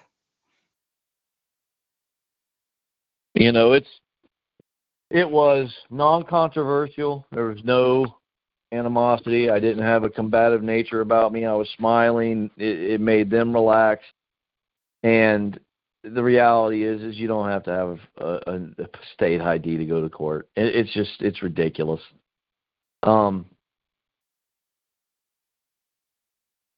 it's it's really just when I swore in as a cop, I swore in as Sean Mann. When I swore in in a court, I was public safety officer Sean Mann, because that's what that's what I was representing. I didn't do anything as man as a cop. Everything I did was based upon code statutes, constitutional issues, things of that nature. Well, you're Oh, a police you- officer, a policy enforcer. I mean, think about it like this: a uh, a home inspector, okay, for like the town, like if you're building something and you believe that you have to have somebody's permission to add something onto your house, uh, they're code enforcement officers as well. They have to have a warrant to come on the property, technically. I mean, they're they're no different. They actually had badges up in uh, Charlotte, I think it was. I'm sure they all carried them, but I just I saw a couple of them actually wore them on their belt, which I thought was really funny because I tried never to let anybody know what I was. I never wanted anybody to know So- I was a cop when I was out. So Sean, did you ever did you ever participate in, in a court of law in uh, when you were an officer? Dude, I went to court I mean, did you an ever? average of a hundred times plus a year. Yeah. Well, I mean, that, I've been to wasn't that all it's administrative? Yeah, every bit of it. I mean, you had crimes, you know, assault and stuff like that, but it was still administrative process. But they were Right. administrative characters, you know. It, yeah, it was a technically a, a what people believe is common law, natural law issue. You punch somebody in the face. But I will tell you Right. this: if the plaintiff didn't show up, they'd drop the charge. Unless Right, because there was plaintiff. nobody because there was no witness. There there was no. Uh, yeah, like if somebody no called me up ver- and there said, was "Hey, no that verif- guy punched me," I'd say that's fine. You go fill out the warrant. I'll go arrest him. So they Yeah. had to go down and swear to a magistrate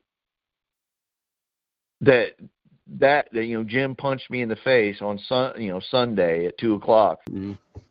My name is such and such, and they'd have to sign it, and then I would go execute the warrant. I would not arrest somebody because somebody said they hit them. I, that's I would never do that. Like cops don't always. I mean, there are differences, and cops do know the difference. The traffic stuff is just so inbred. It's or ingrained. I mean, that it's uh, it's hard to differentiate. And, and even when you show them, and I have, I've gone to police chiefs and I've gone to the brass majors, lieutenants, things of that nature, guys I know, guys I still know, um, and showed them, and it just you could see their mind just going. There's no way. There's no way. It's just they can't. There's got to be some catch, and then they just blew it off. Mhm. Hey, Joe, I would love to unmute you, man. I see you got your hand raised, but I do not have a microphone to unmute.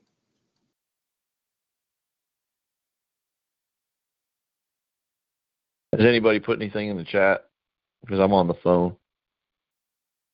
Uh, no, not for a minute. Uh, Wild Berry said, thanks for your stories and explanations. Oh, Uh, some there was you. an I got another I got another message in a chat. Somebody uh, mentioned um, that uh, they were enjoying the you know discussion about Michigan and uh, that most people okay uh, that this needs to be done in uh, Virginia and um, most people want to stay being represented and aren't willing to you know quote unquote leave leave the society. So um, hey, hey, just can well, I give great. everybody Then the a people in? Virginia should that wish to stay represented should go instruct their representatives of how to govern. under the Virginia Constitution, not not yeah, the under United the Virginia States Constitution. Constitution. Yeah, Right, not the, the other and, or, U.S. Constitution. and not the Michigan Constitution. Yeah, But I can federal t- I can tell you the nothing to do same el- elements we went over the Michigan Constitution exist in the Virginia Constitution. right. What were you as saying, well Sean? as Tennessee.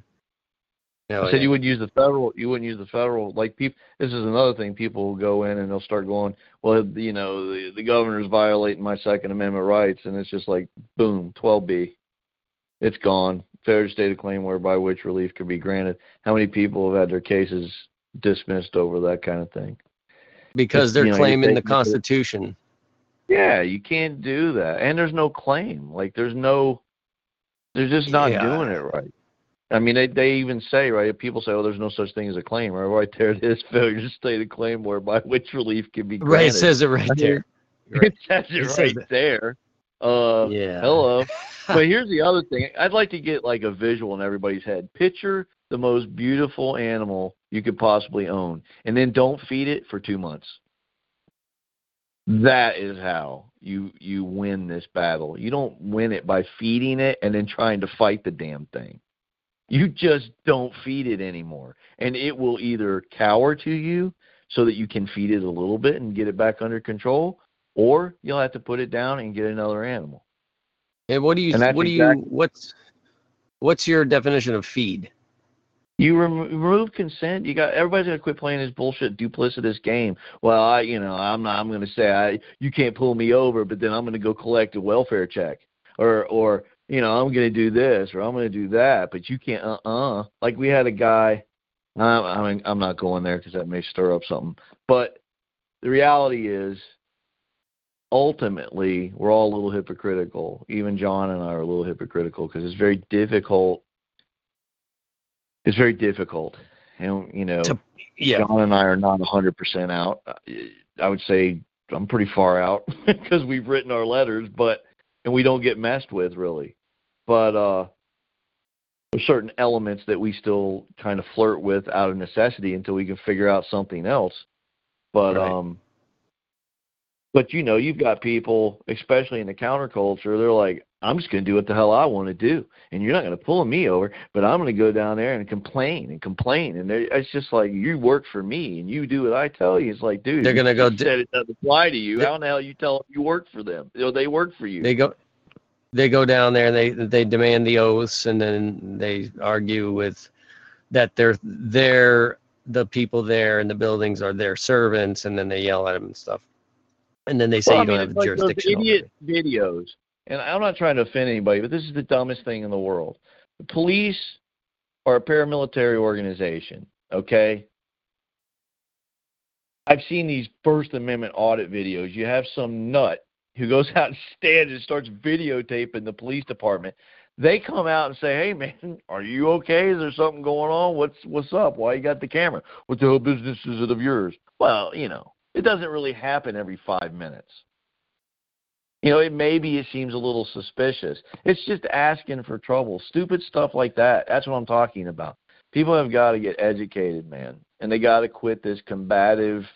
We got to fight them, us versus them. That's just it's as silly as the I'm a Republican, I'm a Democrat argument. Those both of those arguments are designed to keep your mind screwed up so that you don't really realize there's a door number three. You can just leave. Right. You can just leave. So that's what I say And- and- about consent. right. That's what John and- and, and I when say you about consent. And when you remove the consent and leave, quote unquote, um, you can't go back and start claiming that they're your servants and telling them what to do. But you can. well, you can you're if you give them punched the consent. like you know, You're gonna get when when You when Sean was talking about feeding it, the way you feed it is is through consent. The way you feed it is through giving it your energy. The way you feed it is through voting, is through participating left, right, center. Um, just giving it your energy energy in general. It's like how many people watched the vice presidential debates? How many people watched the presidential debates? And, and this is why Yeah. we know we're in good company when we can ask questions like that, and everyone's like, um, I mean, because Yeah, right. then Well, you're not feed giving it- it energy, and you're giving things energy, whether you're supporting them or you're fighting against them. Like when you're fighting Right. against something, you're still providing energy to the thing that you don't wish to exist. Quit feeding it energy. Yeah. It's like calling up an ex and uh, yelling at him or something. Well, worse. It's like calling up an ex you never had and yelling at him. the ex that never was. I mean, you know, the, the, the, it, it, John's dead on. I mean, every time you pay for a driver's license, you're feeding that animal. Every time you you pay a federal income tax, and you're not lawfully obligated to do so, you're feeding it. The ignorance is feeding the whole thing. And look, ignorance only breeds ignorance. I talked to. I gotta be very careful about this. Um, I got to put it a different way. So I talked to a guy who was once really high up in a government, okay? And I mean on a state level. And honestly, I mentioned a couple of just a couple of things to watch his facial expressions, and he smiled at a couple of them because, and they were pretty significant, and it, it was relating to constitution issues of, and separation of jurisdictions and why the public's all screwed up and doesn't know what to do. And he just looked at me and smiled and didn't say a freaking word. And he's actually a good dude. Um, he agreed with me on quite a few things, but he knows he knows he knows that the people don't know things and and and, and Yeah. there's not much he can do it's not like he can go out there and tell everybody and teach everybody he's he's not responsible for that Now, if I'd have looked at him and told him that the United States didn't technically win the Revolutionary War, he would have looked at me like I had three heads. But Too- you know, there's stuff he's he's ignorant on too. But you know, he knew certain aspects, but there was other aspects I expected him to know that he did not, um, which I thought was pretty fascinating. I was going to have a talk with the roundtable about that in private, but um, and the reason is this guy's a personal friend of mine, so I, it it would be inappropriate for me to to state his former position, right especially But there- achieve it. would he would he be similar to maybe somebody like um um Scalia no, and and no, I'm not in not in the position not not in their position No, I- I'm, I'm talking mean- about in terms no, of I mean the, the ideas that he was yeah no, yeah no, no he does not get it to that level, but he gets it enough to Enough, where he right. knows that they're that they are on a lot of times a very very thin line. And he did make the the statement of this is why I'm not up there anymore. It's too polarized and there's it's just it's not what it's supposed to be. And he was there a long time. Um, so he But- recognizes it's a big problem. He also recognizes that we're on very dangerous ground, that it may only be fixed through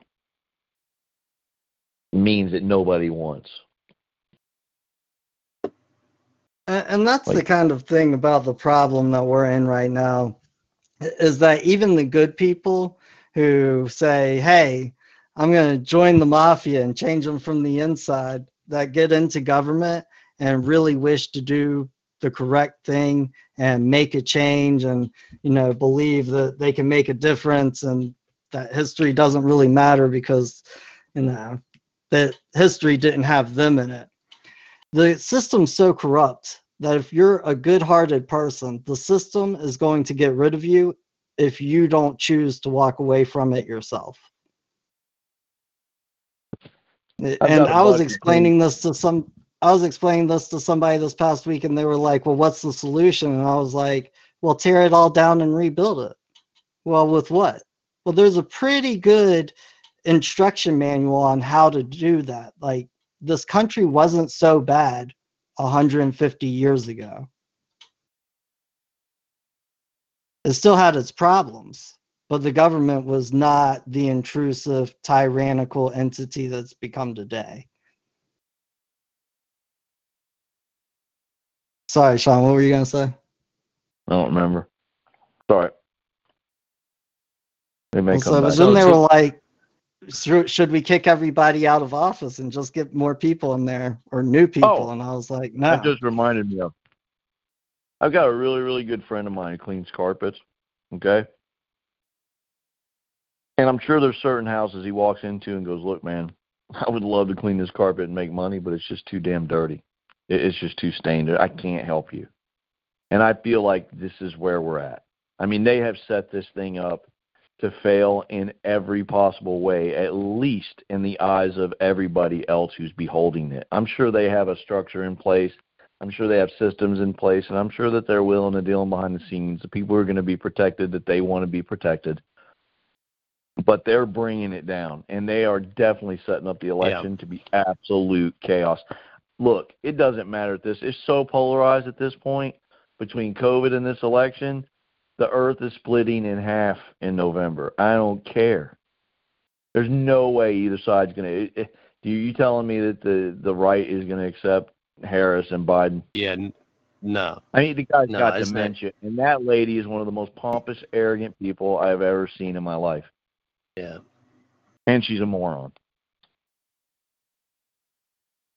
So the safest thing is to opt out. Although funny. Well, yeah. I mean, obviously, obviously that's a that's and, and and just stay out of the way of that friggin' that that um you know colossal um well, you know whatever you want to call it that's about to occur. I'm gonna quote. I'm gonna quote James Bond. You ready? Mr. Bond, you're a kite in a hurricane. We're kites in a hurricane in that world, dude. There's no reason for us to be there. Just leave the storm. Evacuate. Some things just got to run their course. You can't fix it. I'm not saying quit trying. When I say evacuate, I don't mean go hide. I mean raise your voice as loud as you can. But you're not opposing anything. You're just going to share a new idea. Like we always You're say on the new- show. Right. We got cheesecake. You got apple pie. We got we got cheesecake. Cheesecake is better. You you know. You try taking their pie, they're going to kill you. We're You trying to tell them how to cook, their how to right how to cook it or how it was supposed to be made. The recipe here it says here in the recipe it's like this. Nah, get out of here. Perfect example. That's a perfect example. Like who are you to tell me how to make my apple pie, and then tell me I can't tell you how to make your cheesecake? You can't have your you can't eat your cake and have it too. especially if it's pie.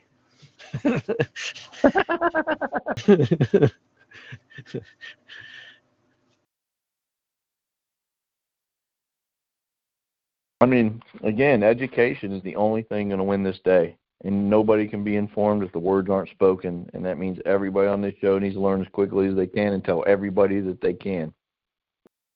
All we need is 3 to 5%.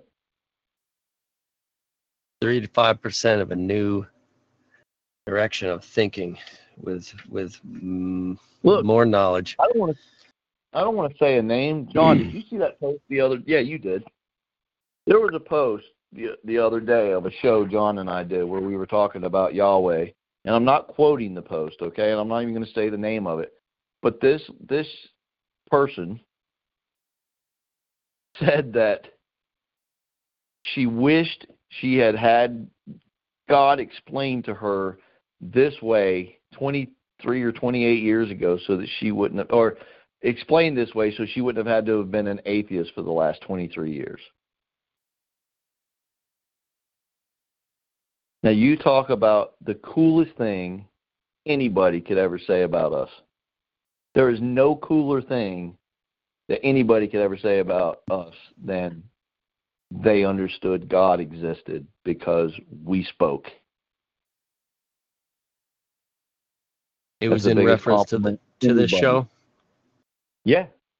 To a That's direct awesome. video. They posted Oh, a okay. video off of the JC Shaman thing. And it was just incredible to me. Like that's the most humbling thing. And it I mean it's not us, it's just the words, right? Yeah. It's the language. We're just telling people the tr- trying to tell people the truth in a Yeah. non-combative way. Yeah, And it's look, getting it out. re- It, reached one person. Well, let's say it reached ten, Right. but it reached her, and I know that that made me feel really freaking cool to Yeah. think that we had that kind of an effect on someone. Now they're pursuing the path, and that's awesome. And that's what it takes. It just takes persistence. Shit, we made those videos how long ago, John? Almost two years. Probably. Oh, was it the one through thirteen? Yeah. Mm, oh, like, I what, a made- year and a half ago. Uh, and that was when we started with Gus. That was almost probably two and a half, almost three years ago. Well, there you go. So something we did, we weren't even sure was getting out to anybody. Two or three years later, this person was like, "Wow, Yeah. Well, and I would just like to add to that since I've been more active on Facebook. A lot of people I've noticed that lately."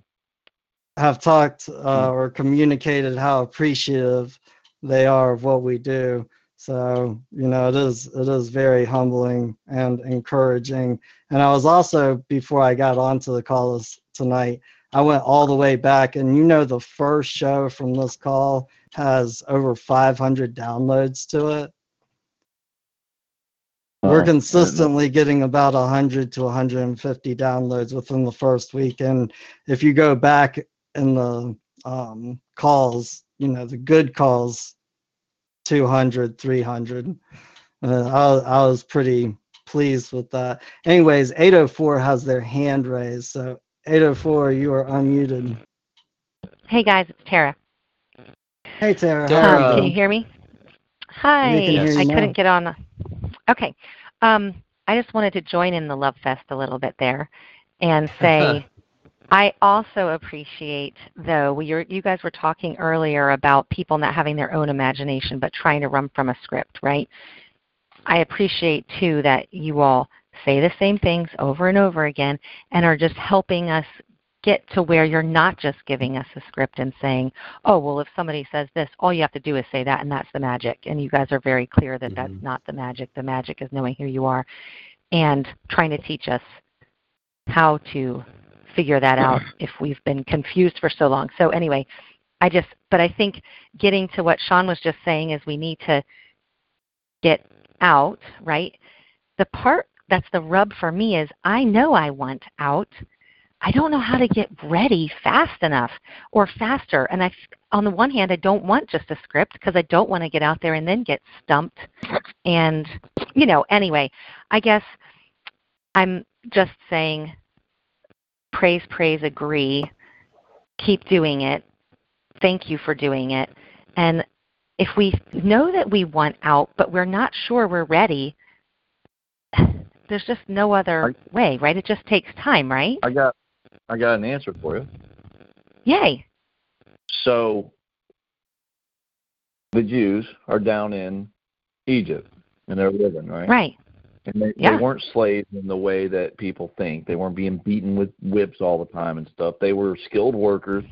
They were left down there from when the Jews went down there uh, With Joseph. with what? Yeah, with Joseph. And uh, they were paying about a 22 to 23 percent tax. That's about what they were doing. And they were so basically they were paying an income tax and they were working. And uh, Moses figures out who he is, and because of that, becomes who he's supposed to be. And then they're going to leave, right? But there had to be all these preparations, and Moses had to go give public notice in the king's court, and he had to make a declaration, let my people go. And the contract had to be negotiated because God was making a claim, or Yahweh was making the claim on the people, and the Pharaoh was like, no, no, no, no, no. They're in contract with me. They're my people. So what was Mhm. going on was a court battle for custody.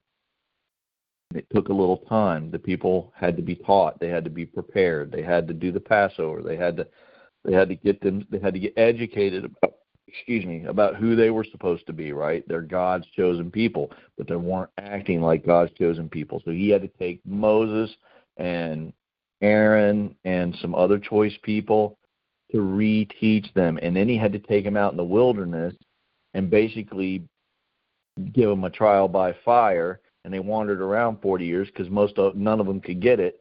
So only a couple of the original people even moses didn't make it into the promised land if you Right. remember. Nobody from the original herd made it because they wouldn't get it. No they're out there trying to go back to pharaoh. They're out there building calves in the Mhm. desert creating central, central government central banks again. That's exactly what the golden calf was they didn't want god's kingdom they wanted Pharaoh's kingdom. They said, better we go back to Egypt and work than to die out here in the wilderness. And God, you know, Moses is like, what the hell, dude? He said, fire and the cloud and manna. Like, what do you people want? You're, what is wrong with you? You know, he's giving you the law. It's like, you, here it is. It's what, and like, we don't get it. It's the same thing over and over. But if you persevere and you're trying to get out, but remember, I think there comes a point also where we have to make sure that we're not taking our slow ass time through the valley. And I think sometimes that just means hard decisions. But yeah, I, I have to say it, it takes some time. And but I also think there comes a point where you may have to leave some people behind. They just don't make it. And you may have to choose Yeah. between them. And Also, so I guess, yeah, go. I was just going to say that, um, you know, taking steps, you know, and for yourself in the direction that you want to go, right, um, doesn't necessarily mean that there's going to be, um, you know, actions coming at you right away. You know, just because right, you're doing certain things doesn't mean you're going to have like, oh, geez, here we go. Now I got to go and. I sent my do- I sent sense? my letter, and now they're yeah, and now they're on my yeah. property, and I don't know how to be myself yet. That's kind yeah, of my fear. Right. But anyway, I I just I think though too, you have to be willing to take the step out at some point, right? Like if you know that's what sh- yeah. you want, it's yeah. um, not standing in the fear in between, which is purposeful. You know, like we've been uh, beat down with fear. And the funny thing is, I don't feel like I'm a very fearful person in so many ways. I already do all these things that are against the grain, but um, anyway, I, it's yeah. yeah. Okay. Anyway, that's it. Keep on doing it though. Keep on. I mean, I think we do need to get more people, and I think there are so many people that are interested, but it's a kind of challenging thing to get and to grasp and to unlearn and to know where to go. And then there's all those other, like you were saying, all these counterculture things that aren't exactly what you guys teach, and it kind of muddies. And um, yeah, anyway, it takes a while. It mm-hmm. takes a while to try to know where to where to look, and uh, you know, anyway, there's so many people saying we're the people. You know, like JD, like you you you and I see in the groups mm-hmm. that we're in some too. that we're the people mm-hmm. and we're the creators of servant government and there are servants and all and you hear that stuff and then you've it's just anyway there's so many people that need this that there's a bunch of muddiness out there too. And it's just kind of it's hard to unlearn it and keep it all straight and know the voices that are right and all of that too at the same time. Anyway i don't have well, any questions i just was that's why the key to the whole thing is language. I mean just it's just like that little. I mean, we've talked about it on the show. We've done. John and I have both done separate videos on Constitution. We the people. I mean, you know it yes. right there in the preamble. They, if you know English, you mm-hmm. know immediately they're not talking to you, and uh, that is really a cool place to be because you know people who know stuff like JCE and Karl and myself and whoever else on the show does know, generally you can read the header to something or the first sentence and know exactly who it's talking to. You yeah. you know whether it's it rem- you or not. It re- it removes the fear when once you know this knowledge, you know that fear goes away because you're like, oh, I, you know, I know what that means now. I can read it. Yes, for me, though. I'm sorry. Oh, go ahead. No, go ahead. I was just going to say, being somebody that's not really exited yet, knowing that some of these things do or don't apply to me, apply to me, or knowing I want to be out, but then also knowing I'm still in is a weird place to be.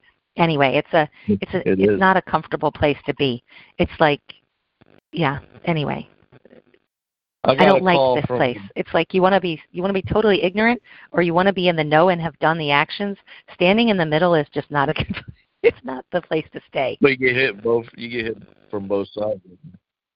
We got a. I got a call from a guy that John and I helped, and it was the guy who was talking about the driver's license issue. I don't know if I told you about this, John. He got a document.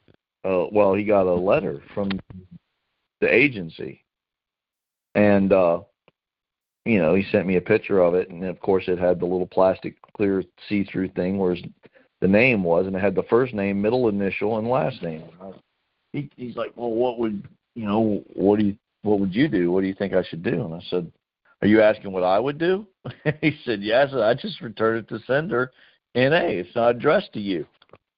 And he yeah. said, "Well, yeah, it is." And I said, "No, it's not." he goes, "Yeah, it is." And uh, I'm just going to make up a name. I said, What's your name? He said, John Eric Smith. And I said, Okay, what does that name on there read? He said, John E. Smith. And I went, Right, that doesn't sound like you. Oh, yeah. It's like, you know, but if you know language and you understand the persona, it just you know, and you also know that that little plastic thing is an offer of contract. So if they had them in contract, why would they be sending them something with a clear little plastic thingy so he could read? You know, they give you hints. Oh, the clear window. Yeah, I mean they give. Yeah. They're telling you. But see that, and it's like like you know, it's not like I grew up knowing that. You know, I had to learn that like everybody else. Uh, we all learn from each other and other people. But what if they taught that shit in school? Like, what if they really just taught certain things in school? If they don't teach you that because they don't want you to know it. hmm Why do you think want the government took over the education system? Yeah. So, but when it really comes when it really comes down to it, Tara, it's uh, this is the way I see it. Okay, because I watched that video that um, Sean Mann was talking about, where that video was probably done two and a half, three years ago, and we were saying the same things, and we're saying them differently. Because I remember listening to some examples of us trying to explain ideas, and we don't use those examples anymore. Some of them we do, some of them we don't. And as far as leaving the system and understanding, I don't think everybody has to understand law. I mean, when you get into a situation where you're going to have to go to court, it really helps to know what you're doing. It's really good to get some advice and to make sure that you're moving the right way. But how often does that happen for people? I think the most important part is following your heart because it's your heart that's leading you to this idea of walking away. It's my heart that led me to this idea of studying law the way that I, I did and giving it out to people, trying to inform people of what's really going on. It's Sean's heart that told him to quit paying taxes and to go into federal court and stand. It's JD's heart that told him to start getting on the shows, to start participating, to start benefiting and helping the the cause in any way he could see fit. So, in my mind, if people just follow their heart, I got faith that love will win in the end. And um, and Yeah. that's just No, that's exactly it. JC. That's why it feels bad to be standing in the middle. When you know your heart is saying this isn't for you and you are more and more against what's happening. It's very like simply like the masks. Like if you know and the way I feel about it is that the mask is not adding any value of any kind and to to have to wear it goes against what I believe it is or says or does, then actually doing it and masking myself feels bad. It feels worse than people understand that think it's totally fine because it goes against what I believe and it's like stealing my will from me sort of. You know, of course you have an option to consent and not go there or whatever, but but to to choose to do it against what you know is right for you or feels right feels really bad, right? You're not walking in your own truth and you're not you know you're not standing up for what you believe so it's the same way right now for me with this thing the the heart issue is there and then the staying here feels mm, like that it feels like i'm not being true to what i know to be right now and but then i'm standing in some fear of going because maybe i'm not ready or something but and so yeah it's being in that place yeah anyway thanks So I- I mean, I'm, I'm no glad that I'm you just- actually brought. I'm, I'm glad that you actually brought that up about masking and not believing in masking yourself. Okay, because this is really what it's all about. What is a person from a man? Because in Webster's 1828 dictionary, where it's showing you the root of where person comes from, it's you know from persona and a Latin word signifying primarily a mask used by actors on the stage. Mhm. Okay, people have been masking themselves for a long, long time, but now the system is making them do it in a physical way instead of a metaphorical way. uh, and it's seeing who's going to cooperate with this next level of masking yourself from what you Mhm. know to be true. Uh, you see, for their gain, for their benefit, for their control. Masking yourself, giving yourself up for them. And the whole reason they wish to know who's going to do it is because they wish to see who they can devour. That's that's their god. hmm Yeah. Yeah, it's like giving up your individuality. Yeah. Masking yourself. You know, Right. taking on that person, taking on the state's person, taking on the state's persona.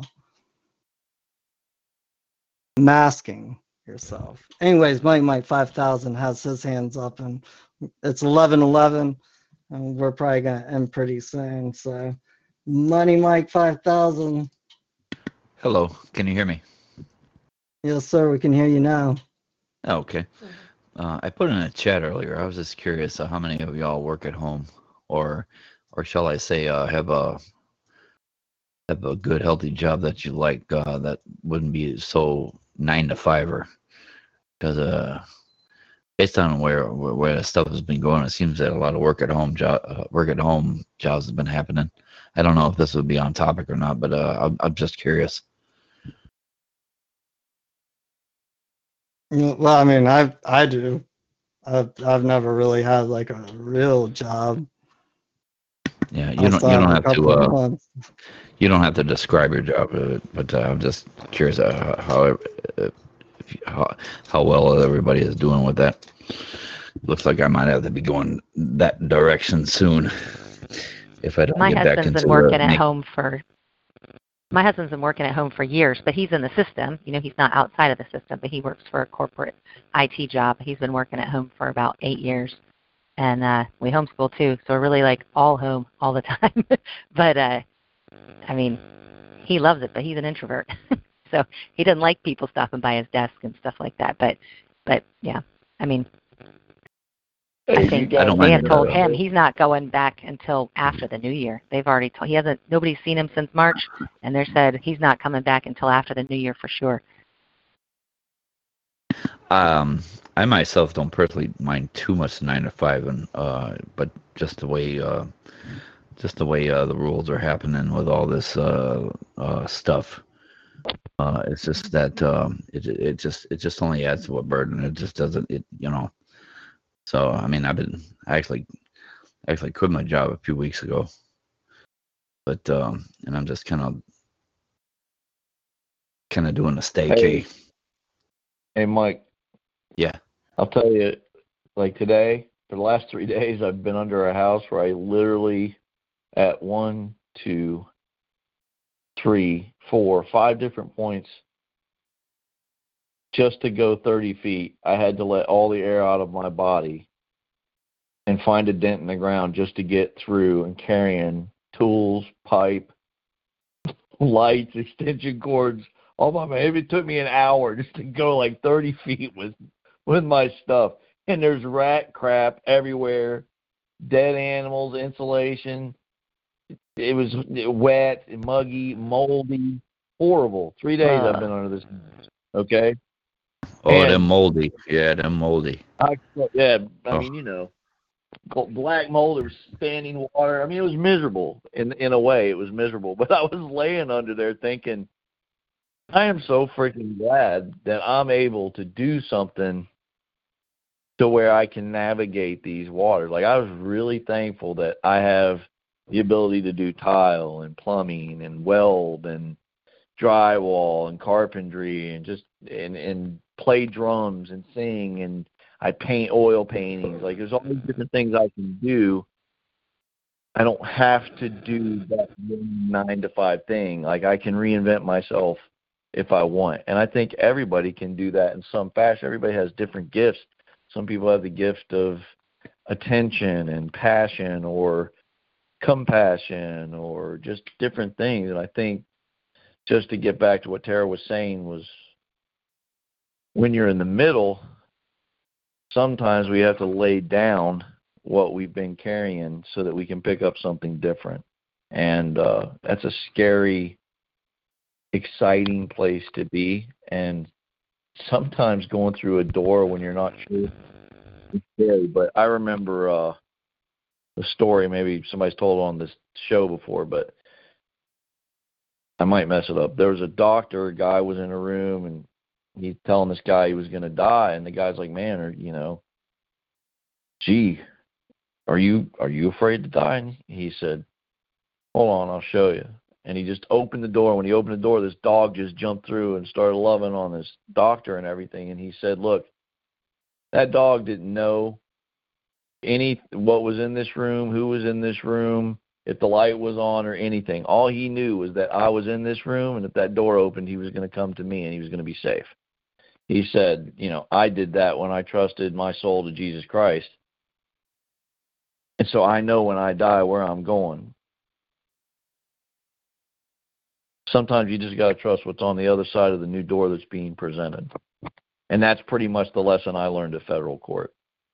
I just did the right thing for me. Having, what I thought having was- that faith. Cool. Cool. Thanks. Well, I'll mean, say you- too, real and- quick, But I the know other it's thing the- is you guys could do different stuff. You know, just reinvent yourself, man. Have fun doing it. and I know it's late. I just want to add too to be in the place where it's a little bit scary to jump and all. How thankful I am to have you guys that we can ask questions to, or we can go to on Facebook or whatever. You guys eh, give us a safer place to be jumping. You know what I mean? Like if it feels like a jump. So anyway, for what that's worth. Well, thank you. Yeah, I second that. I third it. Not force All right. because we do the same thing for each other. Yeah. Reciprocal. That's right. Look, it, Just it's like each other. this. We either we either all hang together or we're all gonna hang separately. That's right. There you go. I ain't hanging. I'm gonna get I'm blown just up by a kidding. drone. One thousand Yeah, miles away. Well, it's getting late, so I'm gonna call it. I'd like to appreciate everybody who came out and joined us on the call this evening. I hope everyone learned something. Tara, thanks for getting on and talking. Money Mike, you as well. Sorry, Joe. Yep. I would unmute you. Hopefully, you can try and get back on the call next week because it seemed like you had something to ask. Um, so, Yeah. please. and and yeah, we Not will. Uh, we will do this again next week, same bat time, same bat channel, and I hope everybody joins us here again. That will be Um, the twenty first. forgive me for interrupting. When, when are you the twenty first? Okay. Um, if anybody wants to, um, oh shoot, wait, what did I do with my? Actually, you know what? I don't have my number available, so I'm not gonna open. I'm not gonna open my call up because I can't find that number right now. So, uh, if you guys want to get going, that's fine.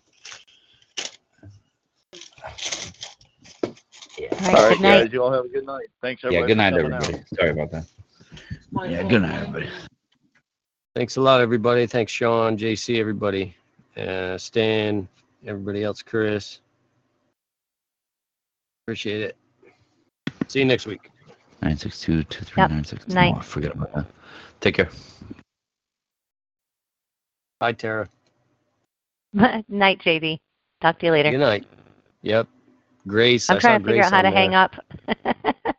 I It- forgot I it'll- was it'll on it on my phone. no, I right. was looking It's on just the gonna keep going. on the computer for. I wasn't in the online studio. I'm like, where's the hang up button? Where's the hang up button? It's on my phone. All right. Good night.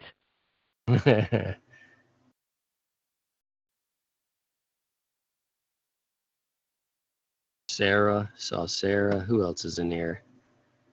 I think I just I just found the number, uh, but uh, uh, I, I'll I'll open up for just a little bit, and then uh, if nobody comes over, I'll shut her down. Uh, nine six two two three nine six nine six two two three nine six. But if not, don't worry about it. I'll see you guys next week. But uh, hey, we'll see who comes over. Hey, maybe we'll have some more fun. Hey, all right. Thanks, Mike. I, I'll, I'm probably going to pass. I, I gotta Yeah. Get going, Otherwise, but I type- appreciate it. otherwise, yeah. Otherwise, type in the Money Mike Society 2.0. All right. But uh, that being said, uh, it's all good in the hood. See you guys next week. Yep. All right, good night, everyone. We'll see y'all next week, 9 p.m. the 21st.